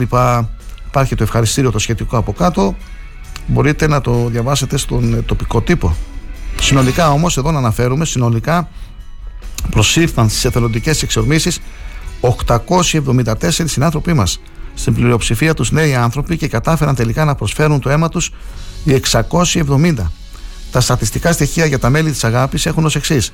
Σε σύνολο 789 εθελοντών, οι 505 ήταν άνδρες και 165 γυναίκες. Οι νέοι άνθρωποι από 17 έως 25 ετών ήταν συνολικά 266. Ποσοστό 39,70%.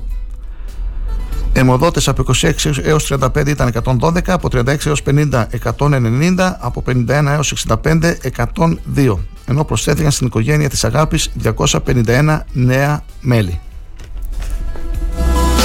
Τίποτα δεν έχω τελικά Από του ουρανού τα υλικά Που θέλε η καρδιά δυο διπλά φτερά Να ανανεώσουμε το ραντεβού μας για αύριο την ίδια ώρα στις 8. Να ευχαριστήσουμε όλους και όλες εσάς που και σήμερα για δύο ώρες ήσασταν μαζί μας. Στείλατε τα σχόλιά σας, τις επισημάνσεις σας ε, και ε, ενημερωθήκατε ε, μέσα από την εκπομπή μας για όλα όσα συμβαίνουν στην περιφέρεια Ανατολικής Μακεδονίας Θράκης αλλά και στην ε, Ελλάδα γενικότερα. Ακούσατε και την ε, πρόεδρο του Δικηγορικού Συλλόγου Ξάνθης η οποία μας μίλησε για τα προβλήματα που αντιμετωπίζουν οι δικηγόροι για τις κινητοποιήσεις που πρόκειται να κάνουν και για ε, άλλα θέματα. Συνεχίζετε να ακούτε τον Star 888. Η σελίδα είναι γνωστή πλέον ε, στους περισσότερους από εσάς. Star 888 FM μπορείτε να ακούτε ζωντανά ε, από όποιο σημείο και αν είστε μέσω υπολογιστή και κινητού. Δεν έχω κάτι άλλο, δεν υπάρχουν κάποια θέματα ιδιαίτερα σήμερα. Απλά παίζει πολύ αυτό το βίντεο που ανεβάσαμε κι εμείς το πρωί με τον Χουσέιν και με, την, ε, με τις δυσκολίες που αντιμετωπίζει στις μετακινήσεις του στην πόλη της Ξάνθης συνάνθρωπος στον ΑΜΕΑ. Ε, τίποτα άλλο δεν έχουμε την αγάπη, το ευχαριστήριο, την ε, περιφέρεια, δύο-τρεις ανακοινώσεις. Τίποτα. Ησυχία. Καλή συνέχεια να έχετε. Σας ευχαριστώ. Τα λέμε αύριο. Πρώτα Θεός.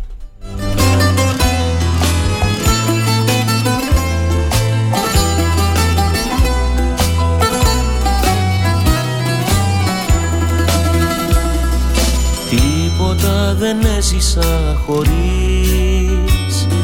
Να φοβάμαι μη τζαλακωθείς Κρίζα μου καρδιά που από τα γνωστά λίγο πιο μπροστά δεν προχωρείς. Τίποτα μα βρέθηκες εσύ. Πάρε του κορμιού μου το χαρτί Δίπλωσε με μια, βάλε μου πανιά κι άνοιξε μου κύμα στη ζωή. Βήμα, βήμα, τείχο, τείχο η ζωή μου χρόνια περπατά. Δώσε μου καρδιά να φύγω από αυτού του κόσμου τη σκιά Βήμα, βήμα, τείχο, τείχο η ζωή μου χρόνια περπατά. Δώσε μου καρδιά κι ανοίγω της αγάπης τα διπλά φτερά. Επιλέγουμε ό,τι θέλεις να ακούς.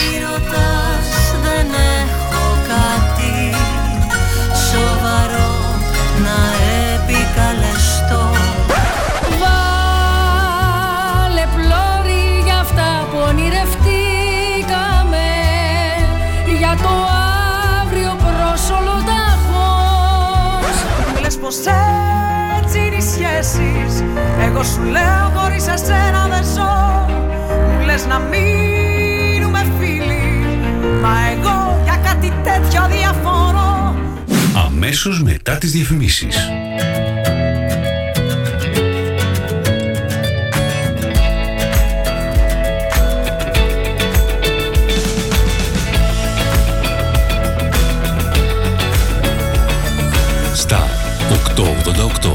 Το ραδιόφωνο όπως το θέλουμε.